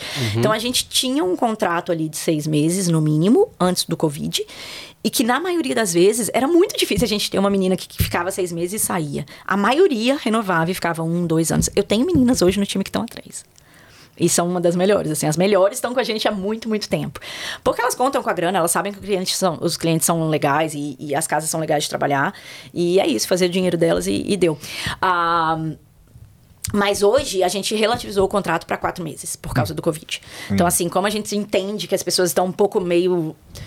Instáveis e ansiosas de fazerem compromissos, assim, meio receiosas de fazerem compromissos long term. A gente relativizou um pouquinho, que foi o máximo que a gente conseguiu. Porque os clientes já querem assim, elas vão ficar comigo mais 1 ano. Não. Calma, eles vão ficar 4 meses pra começar e vamos ver o que vai acontecer. Então, hoje em dia tem de tudo, assim, sabe? Mas a gente tem um mix legal de galera que tá entrando, galera que tá há 6 meses, tá há 1 ano, tem 2, tem 3, 4. Uhum. Ela é mineira, mas é engraçado que ela vai andando de vez em quando. Você tem algum laço? Eu misturo com muito paulista? Sotaques. Meu marido é paulista. Ah, então peraí. Eu morei com paulista a minha vida inteira em Brisbane. É. E eu não falei nada do sul ainda, né? Às vezes eu puxo umas coisas do sul também, por causa de amigo. Boa, boa. Vamos. Quer falar? Vai. É questão de carreira, então. Já que a gente falou disso. Aí se a pessoa gostou, falou, porra. Tô adorando aqui, pô. Vou ficar 4 meses, uhum. Vou continuar a ficar 1 ano e tal. Qual é a perspectiva de carreira? Tem alguma coisa assim, um plano de carreira? Como é que a pessoa pode crescer aí na área? Cara, sim. A gente tem gerência de qualidade, que dá pra fazer. Então, a gente sempre dá a chance pra quem tá dentro do time, pra virar a gerência de qualidade, que seria tá fazendo cotação com os clientes e checando as casas também. Então, você vira uma supervisora e faz a parte da cotação. Então, fala bastante no telefone, vê cliente bastante. Me alivia um pouco também, porque eu tô fazendo isso acumulado.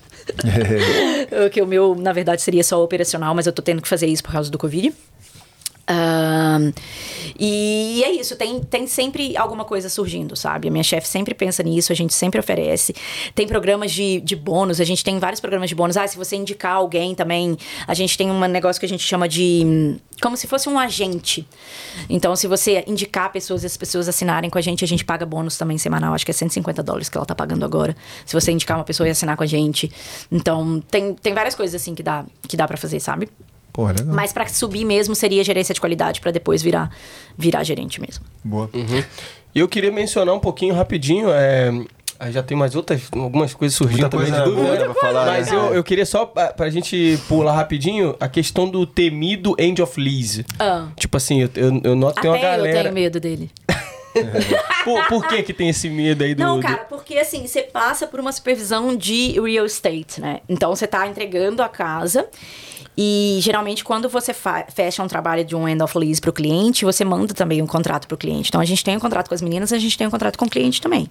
Então, ali tá escrito que tudo que foi acordado na cotação, que essa pessoa aqui que faz no momento, vai ser entregue no patamar e no padrão que a pessoa vendeu, certo? Então, antes de continuar, explica pra galera aí que tá vendo a gente naquela câmera ali, o que é o end of lease. Isso é legal falar, né, pessoal? Então, o end of lease é verdade. É uma limpeza de final de contrato, vamos dizer assim. Uhum. Então, vamos supor que você está alugando uma casa, acontece muito aqui, né? A gente aluga uma casa por 6 meses ou por 1 ano, e aí você está naquele período que você está transicionando para mudar para um outro lugar, e você vai vacate aquele lugar, né? Você vai sair, como fala isso? Entregar.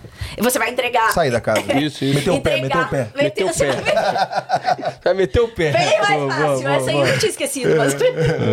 Você vai meter o pé da casa. Eu gostava de outro, ralar peito. Essa aí é velha. Essa é velha, hein? Gabrielino não pegou essa não. É muito novo, gente. Muito novo, um baby. Você vai sair fora, né? Aí você vai deixar o contrato. E aí a sua... vai ter alguém ali no meio termo. Vai ter uma imobiliária na maioria das vezes, né? E aí essa imobiliária vai checar quando você sair e ver se aquilo tá conforme tem que estar. O que é bem contraditório, porque eu não sei se vocês já mudaram pra algumas casas. Tem uma listinha bem pequenininha, né? Fala aí pra galera. Cara, eu já mudei pra várias casas que tinham infestação de barata. Caramba. E passaram pelo crivo de alguém ali, porque foi feito um end of lease. E como eu tô no meio, né? Todas as casas que eu mudo, os caras me odeiam, né? Porque eu chego lá e falo, você tá de sacanagem com a minha cara, porque isso aqui não é um end of lease. Ele, como não? Eu falei, eu vou te fazer um end of lease, amanhã você vem aqui checar. Aí depois que eu saio, ele, cadê seu cartão? Como que você faz isso? Meu Deus! Tipo, como que você limpou esse box? Eu falei, ué? Limpando, só que tá muito nojento. Ou seja, um puta serviço porco, nego feio, né? Exato. Mas é isso, é por isso que eu tô falando. E em todas as áreas. Australiano não trabalha bem. Eles não fazem as coisas do jeito que precisam ser feitas, na maioria das vezes. Do jeito que precisam ser feitas. E aí... Daí é isso, é essa a limpeza de end of lease. Então, a gente paga mais caro pras meninas. Elas recebem mais, assim... 45 ou 50, não me lembro mais. End of lease. A hora, porque o spring clean é 40, então é 45 ou 50 end of lease. E aí o cliente, obviamente, também nos paga mais. E é uma coisa bem grande. Então, na maioria das vezes, a gente põe 2 meninas pra trabalhar juntas. E às vezes vai 10 horas aí pra cada. Ou, às vezes... 8 horas pra cada, pra essas casas enormes. Bem no detalhe, assim, né? Bem no detalhe. E aí, com a gente, é um trabalho bem feito. Aí você leva dentro do forno, limpa tudo. Não é extra? Oi? Não é extra? O quê? O forno? Pode ser ou não. Se eu olhar o forno e ver que não tá uma coisa absurda e muito, muito acumulada, que precisa de alguém ali que abra as partes, desmanche tudo. Aí você faz. Se for, eu buco o cara, que o nosso oven cleaner. Se não, a gente inclui na cotação. E aí eu só calculo o tempo que as meninas precisam pra fazer aquele forno do estado que ele tá. E aí você tem que falar da listinha. Tem aquela listinha temida lá que você tem que seguir. Da real estate. E aí, aí você termina o end of lease, aí você manda a... real estate chegar, né? Que é a imobiliária, né? Chegar lá pra dar uma olhada. Aí ela vai olhar tudo. Ah. Ela vai pegar uma poeira e vai falar, ó, isso aqui não tá limpo. Eu não sei porque essas pessoas não foram nas casas que eu mudei, entendeu? É. Porque elas não foram lá, porque sempre me entregaram as casas sujas. É. Aí quando limpa, aí quando eles reclamam, você tem que falar lá com a pessoa que você contratou, ó, a real estate reclamou, manda lá de volta, vai lá de volta. Se o end of lease e a Spring Clean também com a gente, se fizer mal feito, tiver alguma coisa que o cliente reclame, precisa voltar lá e fazer. E como é que é isso? A pessoa paga o cleaner, é penalizado ou ele recebe também mais extra? Ele não receberia, mas graças a Deus nunca aconteceu comigo. Ah, não aconteceu? Porra, aí sim, hein? Porque não sei te contar, porque nunca aconteceu. E também, porque o serviço é bem feito, claro, né? As meninas são muito boas e eu não vou mandar alguém muito cru pra fazer end of lease. Se eu tiver um end of lease, eu vou mandar fazer, cara? Não tem o globo ali da lâmpada. Uhum. Ali tava o lustre. É muito ruim de limpar lustre, né? Aí tava com umas poeiras ali dentro. Falava, olha, bichinho dentro. É, bichinho dentro do lustre tá com bichinho. Aí a gente tinha que fazer isso. O bichinho habita ali, né? Ele mora ali. Só. Entendi. É foda, é difícil. Então até isso você tem lá na sua lista, tem que fazer. Caraca. É uma lista bem complicada. Visão. Particularmente, é uma das coisas que eu mais... uma das pequenas coisas que eu não gosto de fazer, poucas coisas que eu não gosto de fazer na empresa, é cotação para end of lease. Yeah. Porque é uma coisa bem delicada. Mas como a gente tá fully booked tem anos depois do Covid, a gente não tá pegando end of lease, porque não tem agenda mesmo. Caraca. Porque eu preciso de muitas horas para fazer um end of lease bem feito. E daí não tem agenda. Vamos preparar o coração da galera aí que vem alugar a casa e pretende se mudar. Quanto é mais ou menos o end of lease? Pra galera já ter a noção aí. Eu sei que depende de quantos andares, depende muito, tá? Quartos. Mas uma média, $1.000, vai. Uma média. No 2x1, 2 quartos, um banheiro? Não, mas maior. Não, casa nível, são maiores. As casas são nível. Tô falando pro nível, galera que acabou de chegar. Nível, galera que acabou de chegar, eu diria uns 600. 600, entendi, boa. Sim. E eu também queria... Mas galera que acabou de chegar, faça o seu próprio end of lease. É. Provavelmente você vai fazer um bom trabalho, entendeu? Boa. É verdade. Se vocês reclamarem, você volta lá e corrige. Eu sempre fiz os meus, assim. E apesar, mesmo tendo experiência de cleaner ou não, você faz, se ele reclamar, você vai lá e arruma, sabe? É porque isso é bom, você tem experiência. Eu, no caso, eu morava lá naquela homestay, né? Mas era uma brasileira, na verdade. Eu tinha de uma amiga minha no Brasil, né? Então, ela me cobrava X, aí ela falava assim, ó, se você fizer aqui a minha casa, limpar a minha casa, de repente você tem um desconto aí. Aí eu falei, não, beleza, dá aqui no peito, confia no pai. Mano, aí eu fiz acho que uma semana ou duas, ela chegou, olha, infelizmente não é isso aí que eu preciso. Vai dar pra você. Eu gostava muito ali da minha cleaner e tal, não vai rolar. Gente, trabalho um pouco, eu achava que era muito bom. Ela te deu um pé na bunda de uma forma educada. Sério. Tipo assim, eu demorava o dia inteiro pra limpar o negócio e não tava bom. É, porco. Ela tinha um olhar bom, provavelmente eu seria igual a ela. Então, mas talvez venha daí também a questão da gente pegar só meninas. Eu acho que mulher tem um pouco mais de atenção a detalhes, assim, sabe? Sim. É natureza. Tipo, entendi. A gente vai nas minuciosidades das coisas, né? E tem uma galera que você falou dessa parte dessa clientela aí, top aí, que famosa e tal. Tem uma galera famosa aí? Famoso. Já procuraram serviço e tal? Alguma coisa do tipo? Alguns, mas mais famosos no mundo do business, assim. Vocês não conheceriam. O único famoso que eu me lembro, é um cliente muito, muito famoso, na verdade. Que, tipo, ele é muito famoso em Perth, porque ele tem uma franquia, não sei quantos McDonald's são dele. Então, a galera que de business conhece ele. Só que daí eu tava limpando a casa dele, na época que eu limpava ainda. E daí eu vi uma foto no quarto do filho dele. Eu falei, eu já vi o filho dele em algum lugar. Esse filho é famoso, gente. Esse filho é famoso. E daí eu descobri que ele é um comediante australiano mesmo. Então, ele tá em vários shows e tal. Marcos Tranjan. Não! Como chama aquele outro lá? Agora aquele outro. Abraço, Marcos. Tô brincando, cara. Grandíssimo, Marcos Tranjan. Não podia perder. Gostei. Não, ele chama Joel Crazy. Ele é um comediante engraçado, bem engraçado. Se você colocar depois, você vê os videozinhos. Não, mas entendeu o que ele fala? coitada. Não, porque teve aquela história lá da menina que limpou a casa da mãe da... Da Hannah Baker. Ele também. Ele prepara pro Gabriel dele. Sabe quem é a Hannah Baker? Não, gente. Não, é um seriado. É um seriado. 13 Reasons Why. Caralho, eu tô aprendendo. Nem sei qual é o seriado, mas eu tô vendo. 13 Reasons Why. Ah, não. O nome da episódio, da personagem. É, da personagem. Ah, sim. Sei, óbvio que sim. Então a mãe da... Eu tava pensando no nome da atriz. Kate Walsh. Kate Walsh. Ah, tá. Kate Walsh. Eu sei. E eu queria outra coisa que eu queria saber também. Que eu já ouvi falar algumas histórias. Tá? Imagina com essa galera aí, né? Questão da... Esse moleque é foda. Não. Tá indo, porque não sei o quê. Tá indo. Ele fala sua pergunta. Porque vem com as memórias na cabeça dele, entendeu? Não, é coisa, exatamente. Ele vem com ele lembra algumas coisas, ela fica rindo.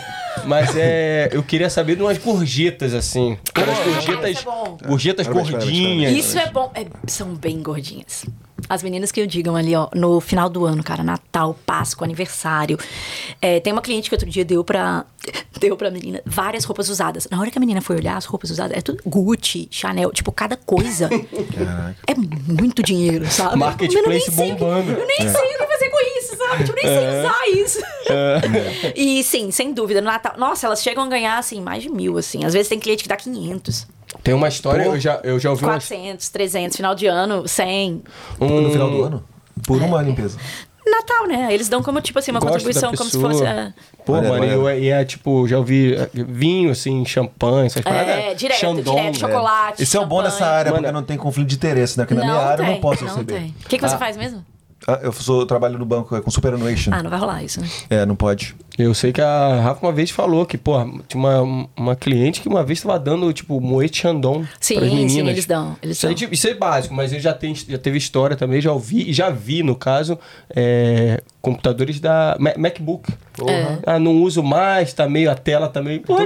Tem muita coisa. Eu só não vi ainda carro, mas talvez chegaremos lá. Pô, teve um colega meu... Tá falando em terceira pessoa, ele ganhou, sinuca. Não, é mesa de sinuca. Foi você? Não é o Mac, pô? Não, eu também já ganhei.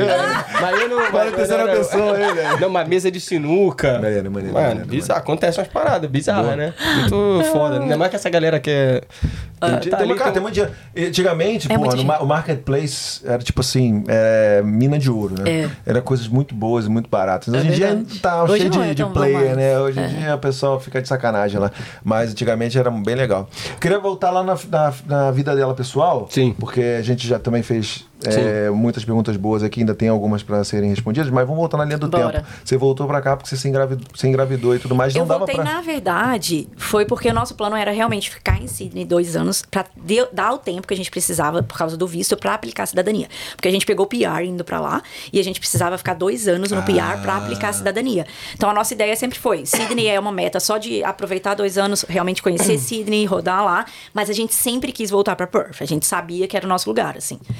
O custo de vida em Sydney é muito alto, tipo, sonho de comprar casa fica um sonho muito distante, todas essas coisas, sabe? A questão do trânsito ali, que a gente já comentou, no dia a dia é pesado, então me trazia coisas de que, nossa, é muito caótico, é muito grande, e a gente não queria ficar, sabe? Você ficou lá com suas amigas lá? Você encontrou com suas amigas lá? Em Sydney? Sim. Claro. E fiz amizades maravilhosas que tenho até hoje, assim. Muitas amigas lá. E qual lugar você ficava perto da praia? Você falou Bondi Junction, não? Do outro lado, a gente ficava na nossa Northern Beach. Então era perto de Dee Why ali. Manly, Dee Why, pra aquele lado completamente oposto. Manly vai lá, hein? Completamente oposto. Manly é top. É legal. É maravilhoso Sydney também, mas eu ainda prefiro Perth. O lifestyle pra mim. Lifestyle.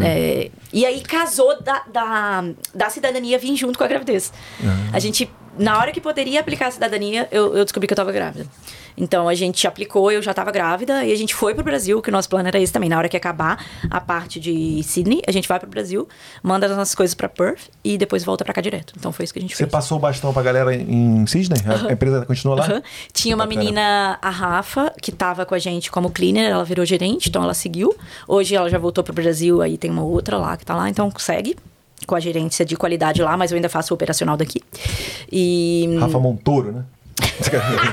Essa mesmo. Grande Rafa. Grande nome. Era pequena mesmo. É de nome. O nome é grande, é forte. E aí ela segue, a empresa segue também lá. E aí voltei pra cá. E aí, como é que foi? Sentiu falta de Sydney? Pouquinho.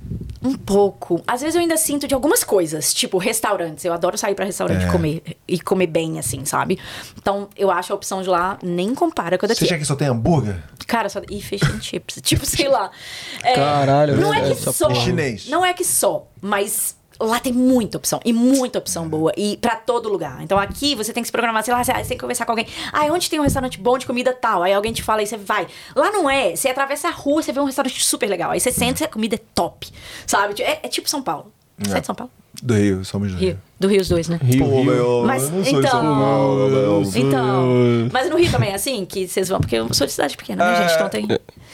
No Rio, muito tempo que eu não tô... Porque São Paulo tem muito isso, né? Você vai a qualquer canto e tem comida boa. Não tem comparação, acho que não. Acho que não compara, né? Então, Sydney é São Paulo de Inclusive, da Austrália, o André, que é chefe aqui, né? Ele veio aqui e ele falou pra gente, quando ele foi pra São Paulo, ele falou que...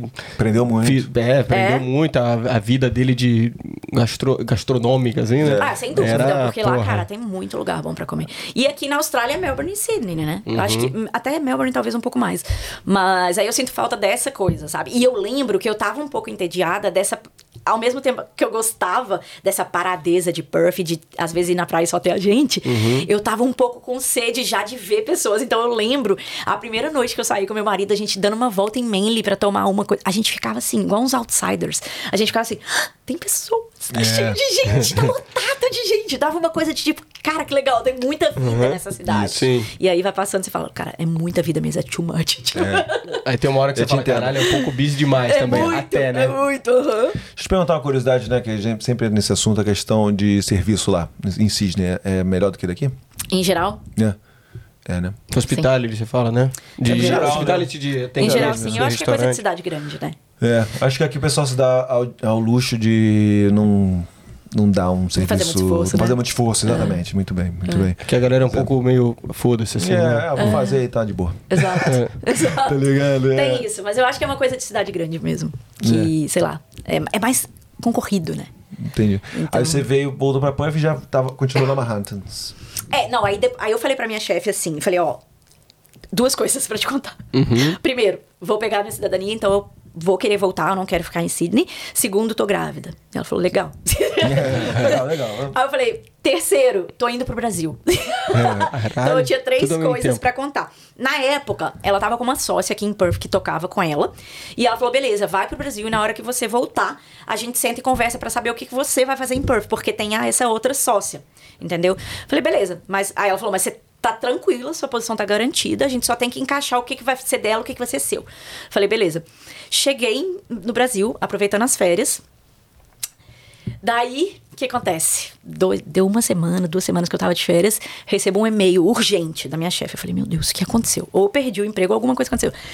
Deu uma confusão aqui, não entrou em detalhes, mas basicamente o e-mail era, Camila, deu uma confusão aqui, eu preciso que você assuma daí. Caramba. Remoto. Você consegue? Eu falei, cara, de novo eu tô aqui com uma oportunidade aberta pra pegar um time bem maior. Na época a gente tinha 35 meninas em Perth e eu tinha 10, 15 em Sydney. Mas eu tava de férias e eu ia ter que trabalhar de madrugada. Porque eu tinha que trabalhar no fuso daqui. Caraca. Ah, sim. O que eu falei? Bora. Claro. Bora. Claro. Outra pessoa eu falaria, puta, você, né? Eu falo lá, bora. Fácil. Tranquilo. Foi nem surpresa. Pois é, eu imaginei que vocês não fossem ficar surpresos. Já me conhecem. Daí falei, bora. Só que daí eu me fui. Pelo pouco que eu te conheço, já te admiro bastante. Boa. E daí foi uma loucura. Porque daí... Foi o trabalho que eu tinha em Sydney triplicou e vários processos que não eram meu, que era essa outra sócia fazia, de burocracia mesmo, operacional no sistema, eu não sabia fazer. E sabe o que ela falou? Australiana. Lê esse manual aí. It should be fine. Exatamente. Cara, eu lembro que eu sentada na mesa de jantar com os meus pais, minha mãe falou que, bora, vocês vão dormir que eu vou trabalhar. Meu pai assim, eu não acredito que eu tô achando. Que a merda que deu pra ela pegar essa posição? O que foi? Aquela outra menina, aquela que tirava foto e tomava chá e comia um biscoito. Caralho. Aí descobriram, aí caiu na mão dela. Deu a merda, bomba. Resolve essa bomba aí. Liguei os pontos aqui, aí isso aconteceu. Foi mandado embora por causa disso. Não, foi um pouco pior, mas essa história eu não vou poder contar. Ah, não. Não, porque daí é delas. Mas enfim, daí foi isso. Assumi de lá e aí foi uma confusão, porque tô vários processos que eu não sabia, que eu tinha que realmente pegar o manual e estudar.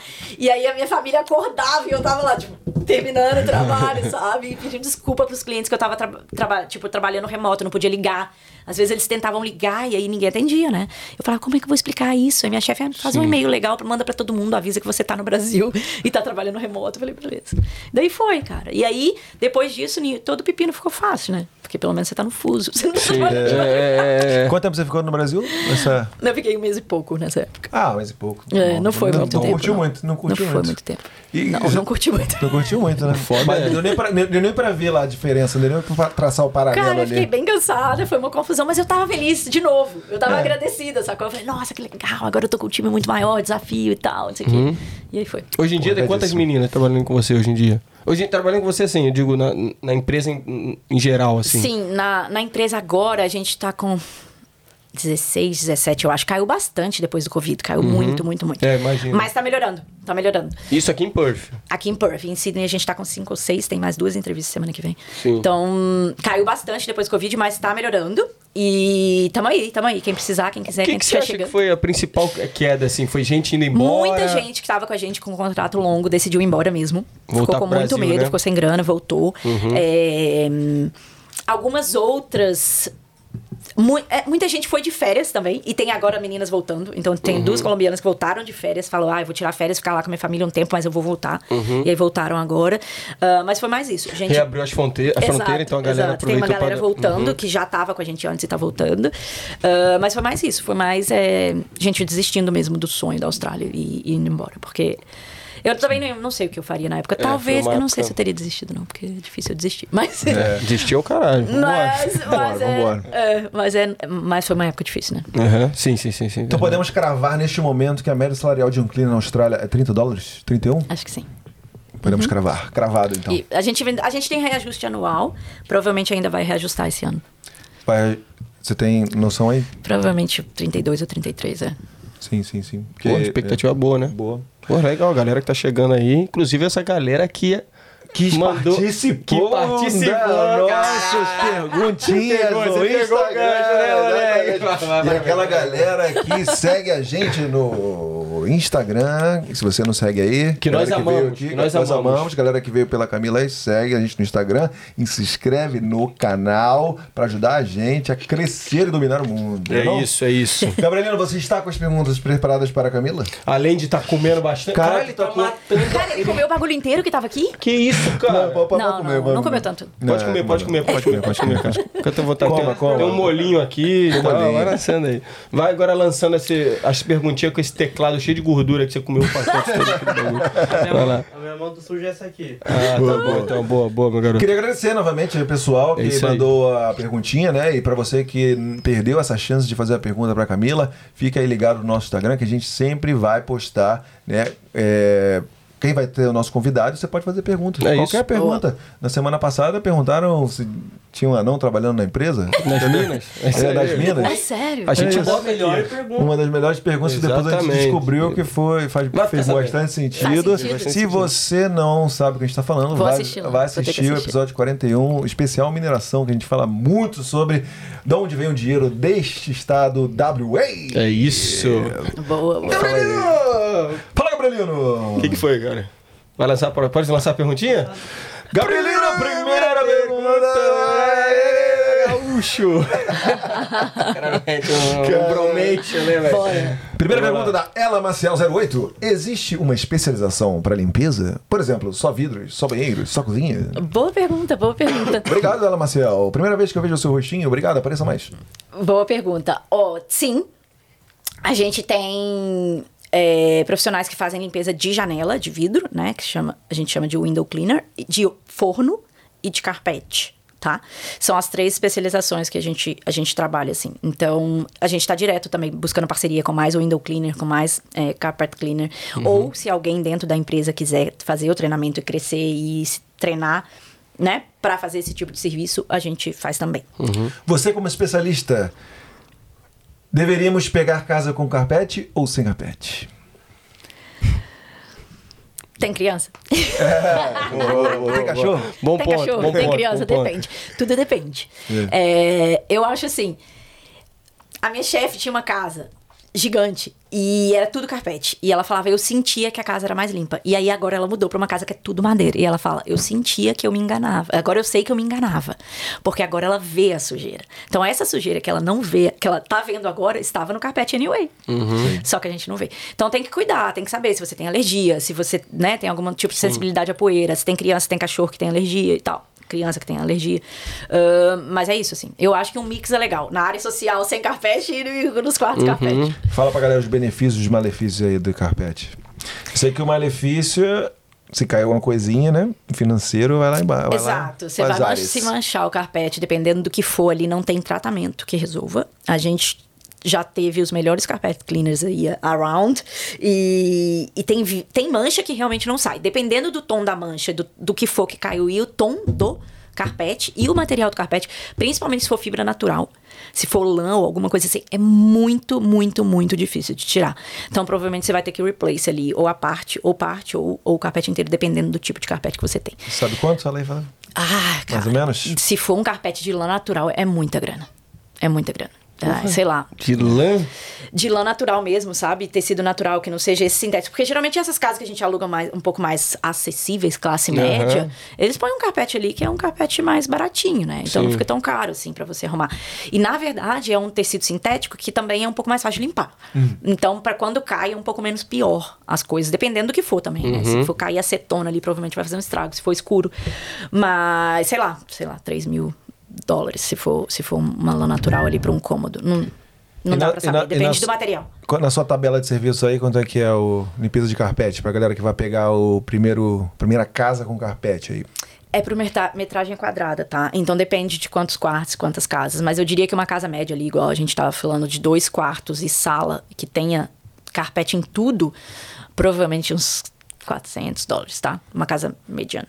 Então tem o end of lease e tem o carpete. São coisas diferentes que você tem que pagar. São coisas diferentes. Então, com a gente é separado. Fique ligado nisso aí, galerinha. Sim. Isso aí. E aí você tem um recibo diferente para uma coisa e para outra. Se rolar reclamação numa área ou na outra, daí você sabe para onde correr. E mais uma dica aí, se você tem cachorro, tiver um animal de estimação, você pagará um pet bond, que é $260. Você tem cachorro? Tem. Tá sabendo bem, então. É lógico, meu filhinho tá aqui. E é $260 que não é reembolsável.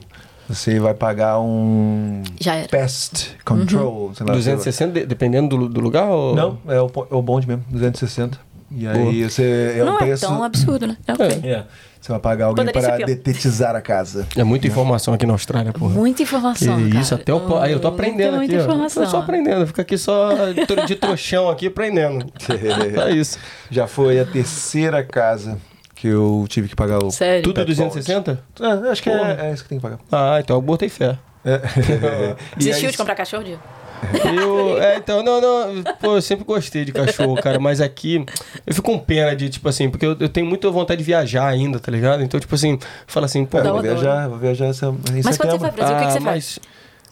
Então, eu tive uma sorte muito grande de ter uma breeder, a pessoa que eu comprei o cachorro, que ela fica com ele. Ah, que bom. Sem cobrar nada. Porque eu penso nisso, a gente pensa em ter um cachorro também, mas eu sempre penso, cara, quando a gente for pro Brasil e fica um mês, 5 semanas, 6 semanas, 7 semanas, conheça a sua breeder. Dá uma dó, cara. Então, mas eu tenho dó do bicho, tá ligado?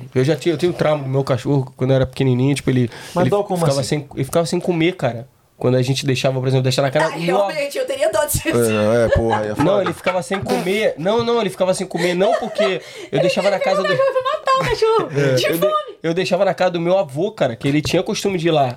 Pô, e ele não mexia na comida, cara. Ah, ele ficava triste. Tá ligado? Porra, se eu tivesse um tamagotchi... Porque não tinha as crianças. Aí é foda, né? Tá ligado? Já sabem, não deixa. E aí, tipo assim, ele fala, pô, o que eu posso fazer? A pessoa fica numa situação...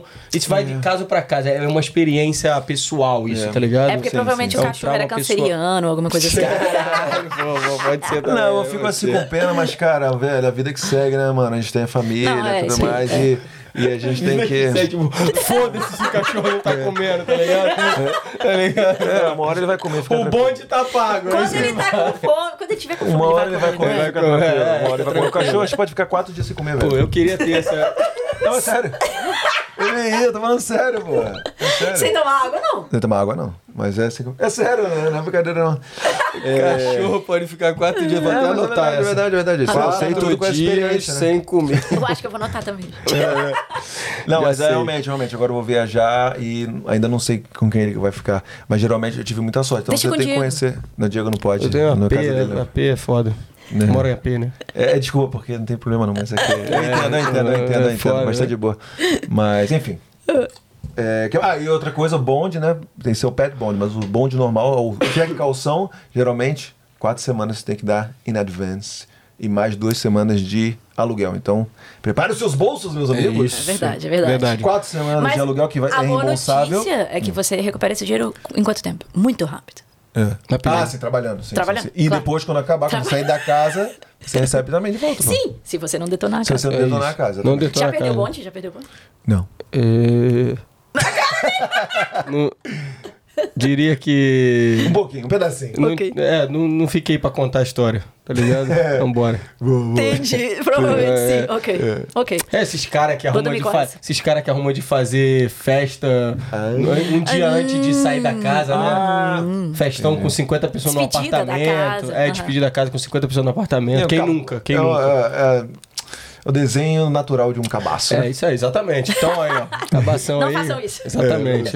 Vinho no carpete, chiclete na parede. Chiclete debaixo da mesa. Isso aí. Chiclete na parede. Beleza. Próxima pergunta, galera! Essa é a próxima. Olha quem tá aí, ó. Ih, chegaram agora! Conhecemos esse casal no Happy Hour da West One, casal na terra do canguru. Já viu também? Em algum lugar. Casal pica que chegou aí. Pô, tomara que tenha se adaptado e esteja tudo certo com vocês, tá bom, meu queridos? Como foi a adaptação referente às diferenças entre Brasil e Austrália em relação à limpeza? A gente já falou um pouquinho disso, né? Uhum. Mas eu acho que é aquela história. Eu acho que no Brasil, a maioria das pessoas sabe como limpar, porque a gente... é um povo que cuida do que a gente tem e a gente, mesmo que tenha uma empregada aqui ou ali, a gente tem uma noção de como faz. Provavelmente a gente já viu a mãe fazendo, a avó, a empregada que seja. Então a gente tem uma noção. E a diferença foi entender que realmente aqui, com a poeira, eles são um pouco mais superficiais. Então é mais um paninho mesmo. O banheiro eles fazem bem limpo na maioria das vezes, pelo menos na nossa empresa. E a coisa de não jogar água no chão na forma que a gente joga no Brasil, da forma que a gente joga e vem com rodo, não existe rodo, né? E não existe água no chão desse jeito. Engraçado você falou essa questão aí no Brasil, você cuida, o pessoal é bem limpo e tal. Mas engraçado, lá em casa, eu não sei, a casa tava toda bagunçada. Eu saía, quando voltava, tava tudo limpo assim.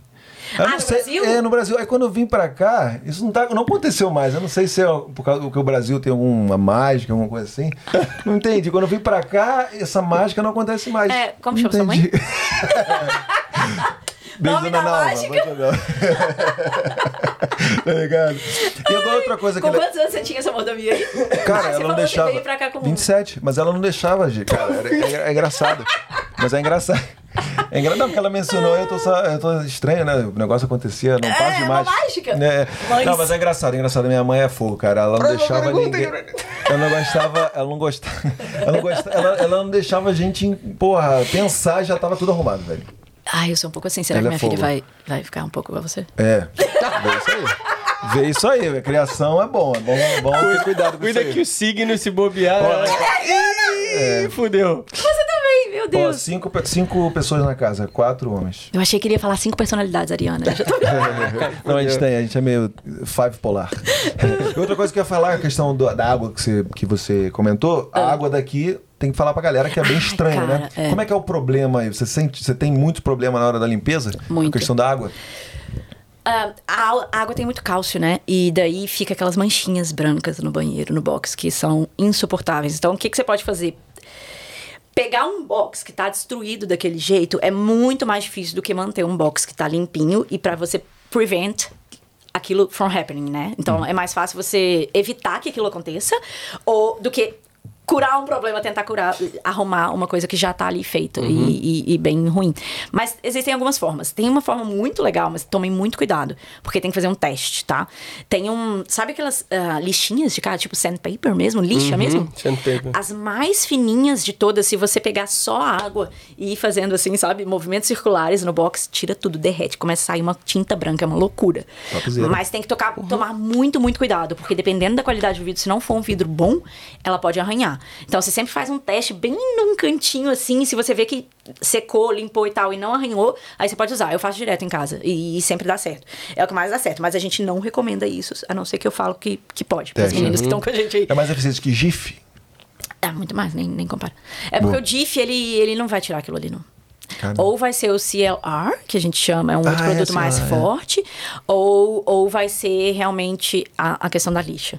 Entendi. Tá. Uhum. Eu aprendi aqui a questão de ter um rodinho.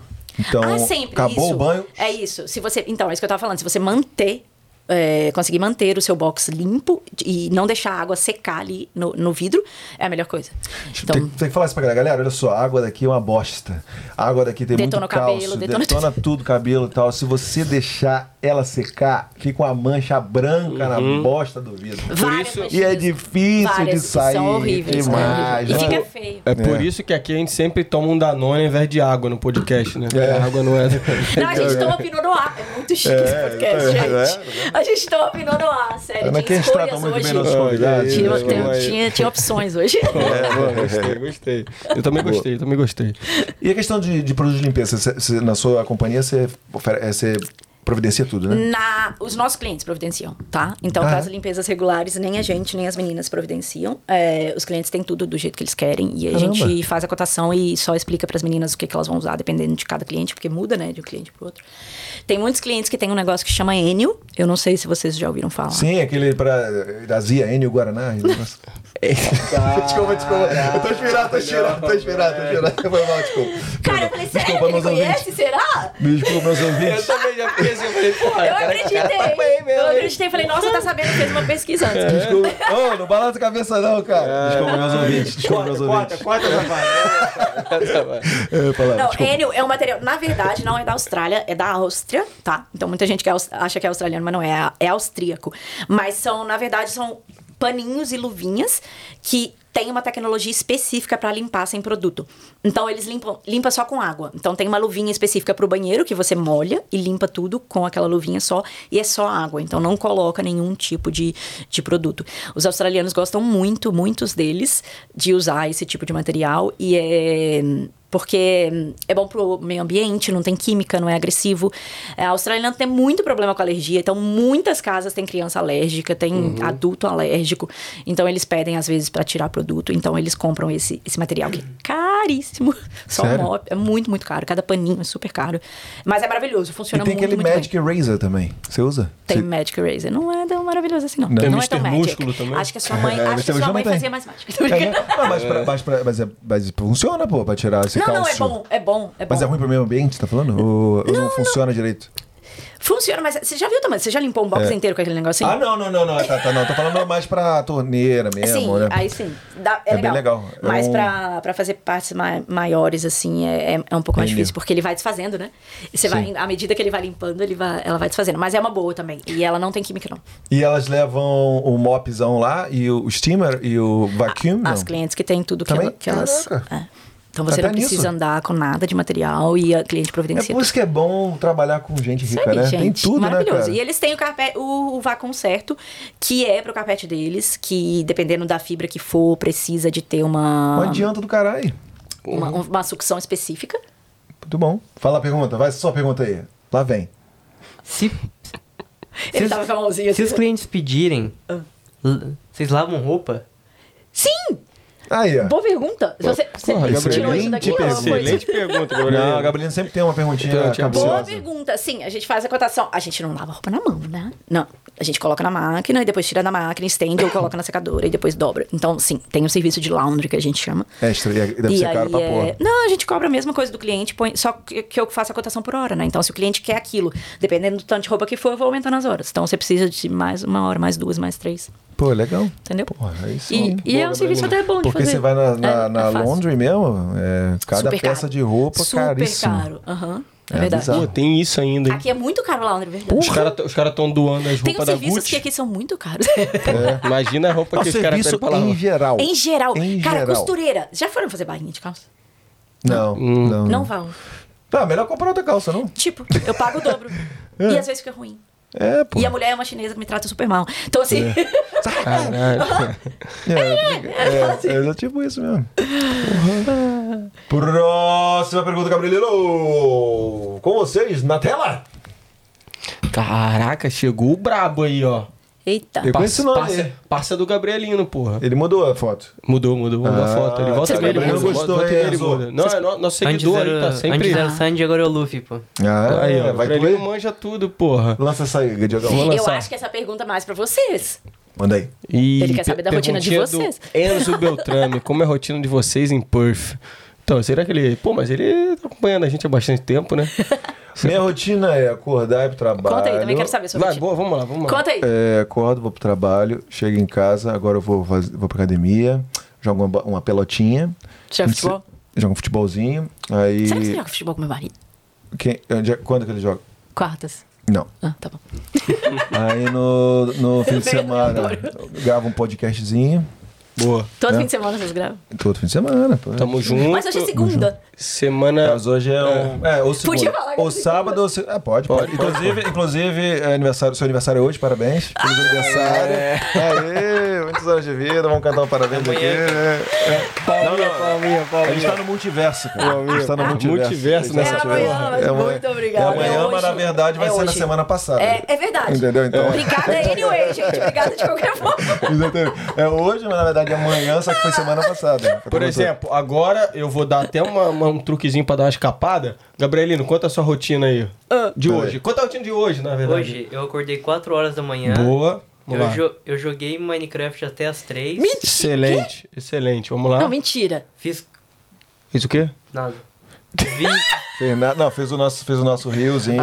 Fiz o nosso riozinho na Austrália e vim gravar um podcast, pô. Aí, que tá isso, mano. Busy pra caramba. E amanhã de novo? Amanhã de novo. Só que eu vou trabalhar amanhã. Amanhã tu vai trabalhar. É porque a gente falou do day off dele, né? O Gabrielino também trabalha com mineração. Mineração de Minecraft. É isso, fim de semaninha a gente faz uma churrasqueira. Volta, aí de vez em quando rola um sertanejinho pra gente colar, né? Uma musiquinha. Um trabalho legal, a gente trabalha aqui em média, eu vou dizer aí, 10 horas por dia. 9 horas por dia. Não, 10 horas... Tá trabalhando muito em dia. Não, 10 horas por dia é sacanagem. Quem trabalha 10 horas por dia? Não, 8 horas por dia. Ele falou, 8 horas por dia. 8 horas por dia, 8 horas por dia. Ele exagerou assim, mas na verdade o podcast é um trabalho constante. Ah, então, sem dúvida. Se você for contar. Se for contar o podcast, 10 horas por dia. Se for contar o trabalho de lá, mais o podcast... Aí com certeza, você tem dois trabalhos. Sem dúvida, sim. Mas o músico de vez em quando tem que ensaiar e tudo mais. Sério? Ah, verdade! Cheguei aqui, foi fácil de achar a casa, botar a bola no violão. Pô, e o podcast é um negócio que a gente faz tudo prazer aqui, que, tipo assim, a gente não tem um day off, né? Tipo assim, a gente deu ideia, pensou coisas, a gente todo dia tá pensando em alguma coisa. Então vocês podem fazer isso pra sempre, largar o trabalho. Porra, aí... Vamos ver. Chega aí, patrocinadores. Cheguem firmes aí. Chega firme, Só depende de vocês ter episódio todo dia. Segunda a sexta, só depende de vocês. A gente vai fazer vários outros vídeos aí. Aí eles vão largar o trabalho, tá tudo certo. Nossa, velho. Muito conteúdo aí que a gente tem na cabeça. Eu adoro a cozinha, mas eu vou largar. Exatamente. Mas tem novidade, a gente vai chegar. Vamos chegar. Logo tem novidade. E a sua rotina? Quer saber da sua rotina também? Sua rotina, pô, a minha rotina? Eu acordo... Tá, é inverno, então ela muda um pouco. Porque no verão eu acordo bem cedinho. Eu gosto de acordar umas 5h30. No verão eu gosto de fazer meu yoga de manhã e tal, antes de começar o dia. No inverno, sou outra pessoa. Então, no inverno eu acordo... Espero minha bebê acordar, na verdade. Ela que é a despertador da casa. Geralmente, entre 6h, 6h30, ela acorda. Daí, tomo café, preparo ela pra ir pra creche. Levo ela pra creche. Volto, sento no computador e trabalho. Daí paro pra almoçar, às vezes eu almoço em 15 minutos, faço um exercício em 30 antes, e aí depois almoço, se der, e depois sento no computador de novo. Aí às vezes na parte da tarde é a hora que eu separo pra às vezes dirigir e ver as meninas. Então, eu tiro 2 dias na semana para dar uma rodada e ver como que as meninas estão indo nas casas, ver se elas precisam de alguma ajuda, ver se o serviço está sendo bem feito, ver as clientes também e fazer cotação com novos clientes, aumentar o waitlist ainda mais. Eu tô espaçando bastante as cotações, porque a waitlist já tá gigante, mas eu faço e eu adoro fazer essa parte, porque eu conheço um tanto de gente legal e aí converso um pouco também, saio da frente do computador. E é isso, aí volto para casa. E é isso, às vezes saio pra jogar meu beach tênis, às vezes não, depende do dia, e é isso, e aí fim de semana, beach tênis de novo, praia, sair com a galera, churrasco, almoço na casa dos amigos, botar a criança pra brincar, correr no parque, é isso. Boa, boa. Falou bem, é isso aí, né, quando tem um churrasquinho, rotina, sai pra jantar, de vez em quando. Essa rotina australiana, essa rotina australiana. Isso aí, que a gente gosta, que a gente gosta muito, né? A gente gosta, a gente adora. Vamos lá, Gabrielzinho, próxima perguntinha. Gabrigol. Olha quem tá aí! Olha lá, falamos dela no começo do episódio, kkkk Camila, sua charada. Ah, era ela, Camila com K. É, essa aí. Famosa, já falamos de você. Exatamente, querida seguidora. Com inglês mega básico, bem básico mesmo, dá pra trabalhar de cleaner? Um abraço também pro Samuca, que é o maridão, pô, que tá sempre mandando mensagem pra gente. Estará aqui com a gente daqui a pouquinho. Dá, gente, dá. Assim, você precisa estar disposta a se virar, sabe? Esforçar, mas as 2 últimas meninas que eu contratei tinham um inglês muito, muito básico. Muito básico mesmo. E elas tiveram que ficar usando o Google Tradutor às vezes. E eu sempre tento ajudar o máximo que eu posso. Então eu falo, gente, está em dúvida. Qualquer coisa, me pergunta. Pode ser a coisa que você acha que é mais banal possível, mas me pergunta. Então, às vezes, elas me mandam fotos. Ai, onde que eu coloco o negócio o sabão da máquina de lavar? Onde que eu coloco, sabe, da dishwasher? Onde que vai? Porque a gente não tem máquina de lavar louça no Brasil, às vezes, né? Na maioria das vezes. Então, todas as coisas, elas vão me perguntando e eu vou tentando ajudar de longe também do telefone. Então, por isso que eu tô o tempo inteiro no telefone. Mas dá. E melhora muito rápido também. Então, se você ficar ligada no que a cliente tá falando, tá indo pra escola também e fazer o seu estudo diário, né? Sei lá. Vai, estuda, sempre falo com as meninas, aproveita pra tirar a oportunidade pra estudar também. Então, pega um manual ali de vocabulário, de limpeza, o básico, sabe? Dá uma notada, vê o que são as coisas e tal. Me pergunta. Eu adoro ajudar, ensinar e tal. Então, dá sim. Dá pra vir, dá pra meter as caras e só não ficar com medo e acreditar que você vai melhorar a cada dia. Agora você vai me dar parabéns pela minha pergunta agora. Olha lá, pergunta lá, pô. E faixa etária? Tem algum problema? Algum limite? Porra, nenhum, cara. A gente teve uma australiana que ficou com a gente até muito... boa. Parabéns aí, cara. Verdade. Só precisa ter energia e vontade de trabalhar. Cara, esse negócio de idade é muito relativo, né? Tem um monte de gente aí super novinho que tem, às vezes, preguiça de fazer trabalho braçal porque precisa se mover o tempo inteiro. E tem um monte de gente mais velha que é super energética e cheio de energia aí pra trabalhar. Então, não tem problema. Não é... O que eu queria trazer minha mágica pra cá. Pode trazer. Eu adoraria mágica, ter uma mágica na nossa empresa. Boa, bom funcionário. Já tá fazendo até o mexer. Porra, sonho, velho. Tem família aqui. Você tem família aqui, alguém? Não, só minha filha agora, né? Ótimo. Mas quero trazer também, se Deus quiser. Conseguiremos. Vamos ver se o irmãozão vem ano que vem. Ah, que legal. Aí vamos ver, seguir o plano aí. Seguir o plano step by step. A gente também. Chegamos lá. Chegaremos lá. Isso. Eu sei que a Camila tava bem interessada. Ela mandou umas perguntinhas boas. Opa! A Camila perguntou mais uma. Consigo preencher 40 horas semanais como cleaner no escritório? Abraço, galera. Ela deve estar pensando que nem eu, que eu trabalho no escritório, mas mais leve. Fala pra ela o que você acha. Não, então, a pergunta é interessante, porque em teoria ela já deve... Ela tá bem informada, Camila, gente. Não é à toa que ela chama Camila. Mas é porque, assim, geralmente escritório é quando acaba o expediente, né? Então você faz... No final ali, você faz umas 2 horas, que é aquilo que eu tinha falado pra vocês antes. No final do dia. Ou você pega esses prédios maiores, que eu já fiz, e você pega bastante horas, tá? Então, você fica ali 5 horas por dia, o que dá... Tá, 20 horas na semana, não dá 40. Então, pra fazer 40 horas semana no escritório, ou você pega 2 prédios grandes e fazem horários diferentes, ou... É difícil.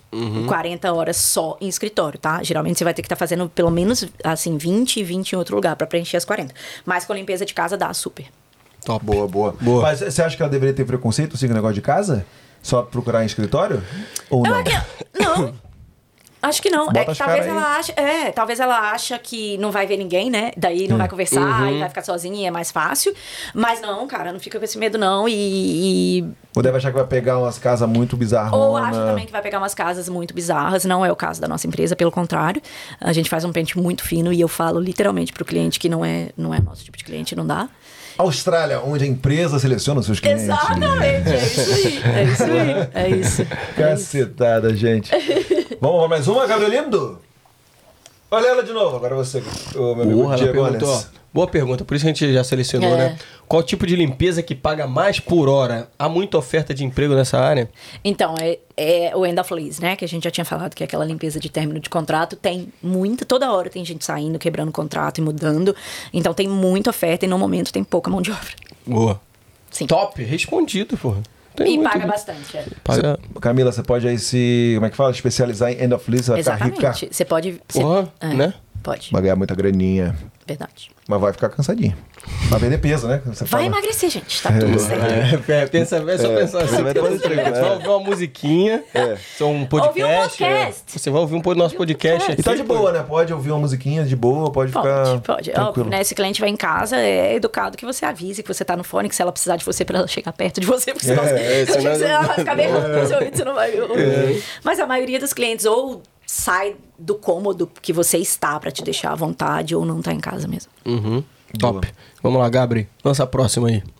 Vamos ver quem lançou agora. Pergunta do Léo Foto Cidadão. Gostei do nome, gostei do nome. Léo Foto Cidadão. Ok. As empresas aí fecham mesmo para meio período? Fecham. As empresas aí fecham mesmo para meio período? Me refiro à área mais industrial. As empresas aí fecham mesmo... As empresas fecham...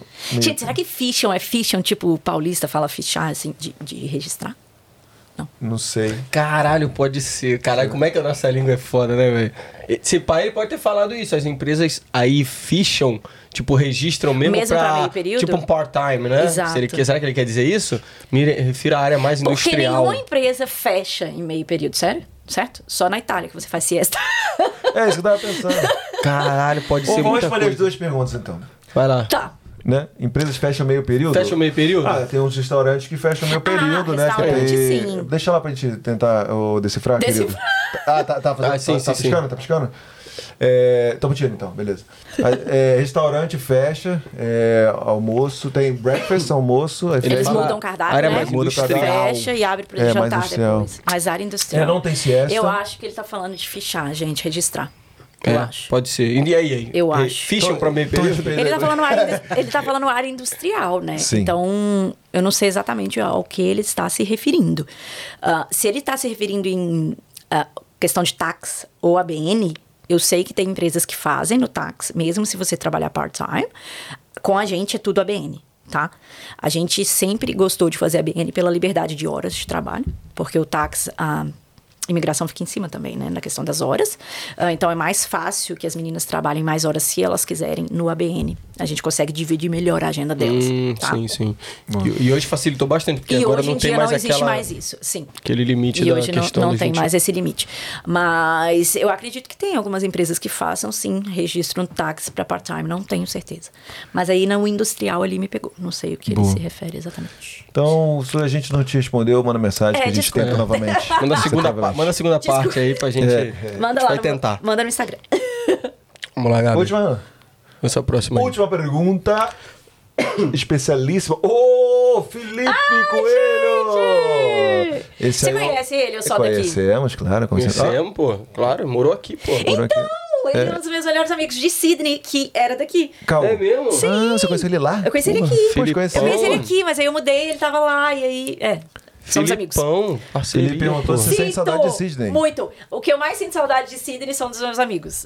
Todos os amigos que eu fiz lá, os meus amigos do yoga, que eu fazia o yoga no estúdio de lá também, que aqui não tem o estúdio do yoga que eu faço.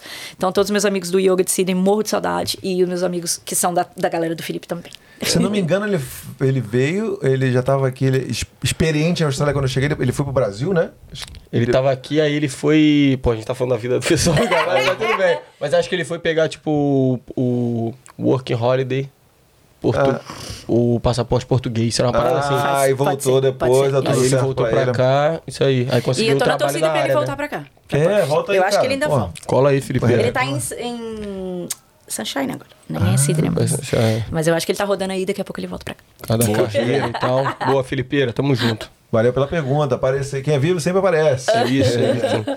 Show de bola, show de bola. Porra. Será que tem alguma coisa que... Parece certeza, né? Certeza que tem alguma coisa que alguém vai falar. Pô, não pergunta mais também, né? Ah, deixa nos comentários aí, gente. Deixa nos comentários. A gente segue respondendo. A Camila com certeza vai querer responder essa pergunta, porque ela, porra, ligaram no 220 com muita alegria. 4h30 da manhã ela fala, pô, não vai responder. É perigoso acontecer. É perigoso acontecer.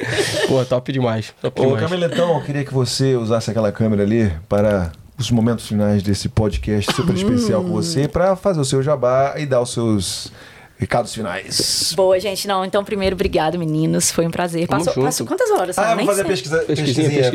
Muito tempo que a gente não faz a pesquisinha. Quanto tempo você acha que a gente está aqui? Cara, 1h30. É, boa, adoro quando isso acontece. Não? 1h mais, 2h30. É, pô, papo bom, nossa, voa. Muito bom o papo, Jesus Cristo. Voou. Muito bom, então, muito bom. Nossa pautinha voou também. Às vezes, eu fiquei pensando, porque eu vi os vídeos, eu falei, cara, eu não vou ter coisa pra falar. Deixa com a gente aqui, que a gente... eles mandam muito. Não, vem aqui e fala pra caraca, vai, porque nem você. Vem aqui e dá show, mano. Melhor que quanto mais a gente fica aqui de boa. Ele só põe no caminho cena, trilhozinho aqui. Gente, eles são demais. Obrigada pelo convite, foi ótimo. Foi muito gostoso. Obrigado a você por participar. Obrigada pelo Pinot Noir, pelo brinde do meu aniversário. A gente, na verdade, não chama de Pinot Noir, chama de Danone de uva. Danone de uva, exatamente. Tem o Danone de cevada também. Delicioso, vários tipos de Danone. O que o convidado preferir. É o robozinho do YouTube que veio o Danone, né? Não, gente, obrigada. Só finalizar agradecendo mesmo e dizer que pra quem tá com planos aí de vir pra Austrália, eu tá pensando, eu tá decidindo e tá a fim de trabalhar como cleaner, pode me procurar, tá? Lá no Instagram, Camilla Esteves X, ou então vai no Instagram da Manhattan Maids, manda um inbox lá, pode ser em português mesmo, ela vai entender que é pra mandar pra mim. Boa. Ou manda pros meninos, a gente se acha.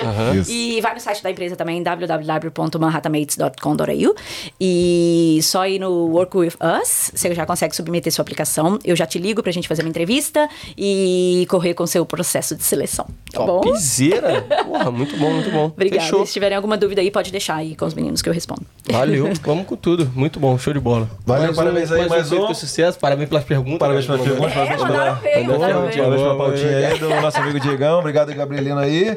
E valeu, gente. Novamente. Vamos assistir. 42, mano. 42 o quê? 42 episódios. 42 episódios. Muita informação, minha gente. E aí, ó. Dá pra maratonar. E só pra dar aquela moral pra gente, aí pra gente continuar fazendo esse trabalho... legalzinho, né? Dá uma curtida aí. Eu diria vídeo. Famoso de serviço à população de Perth. Se inscreve no canal aí e ajuda a gente a chegar aos 3.000 inscritos e aos 8.000 seguidores no Instagram. Estamos quase chegando. E dá uma olhada lá no TikTok, lá que a gente tá começando a fazer. Tá faltando coisa lá. O Ed tá mandando dancinha agora. Esse cara é foda, velho. Vai matar. Que tu tá... Gostei. Eu vou sair daqui, eu vou gravar. Entrevista boa. Mil funções, você vai dançar ou você vai gravar? Top. Fudeu agora. Então, muito obrigado novamente. É isso. Algum recadinho de final? Só a gente se vê no próximo episódio. Valeu. Valeu. E vamos no tchau. Valeu. Quando acabar a musiquinha, é só falar tchau que tá tudo bem. Tchau! Ah, ele gosta, né?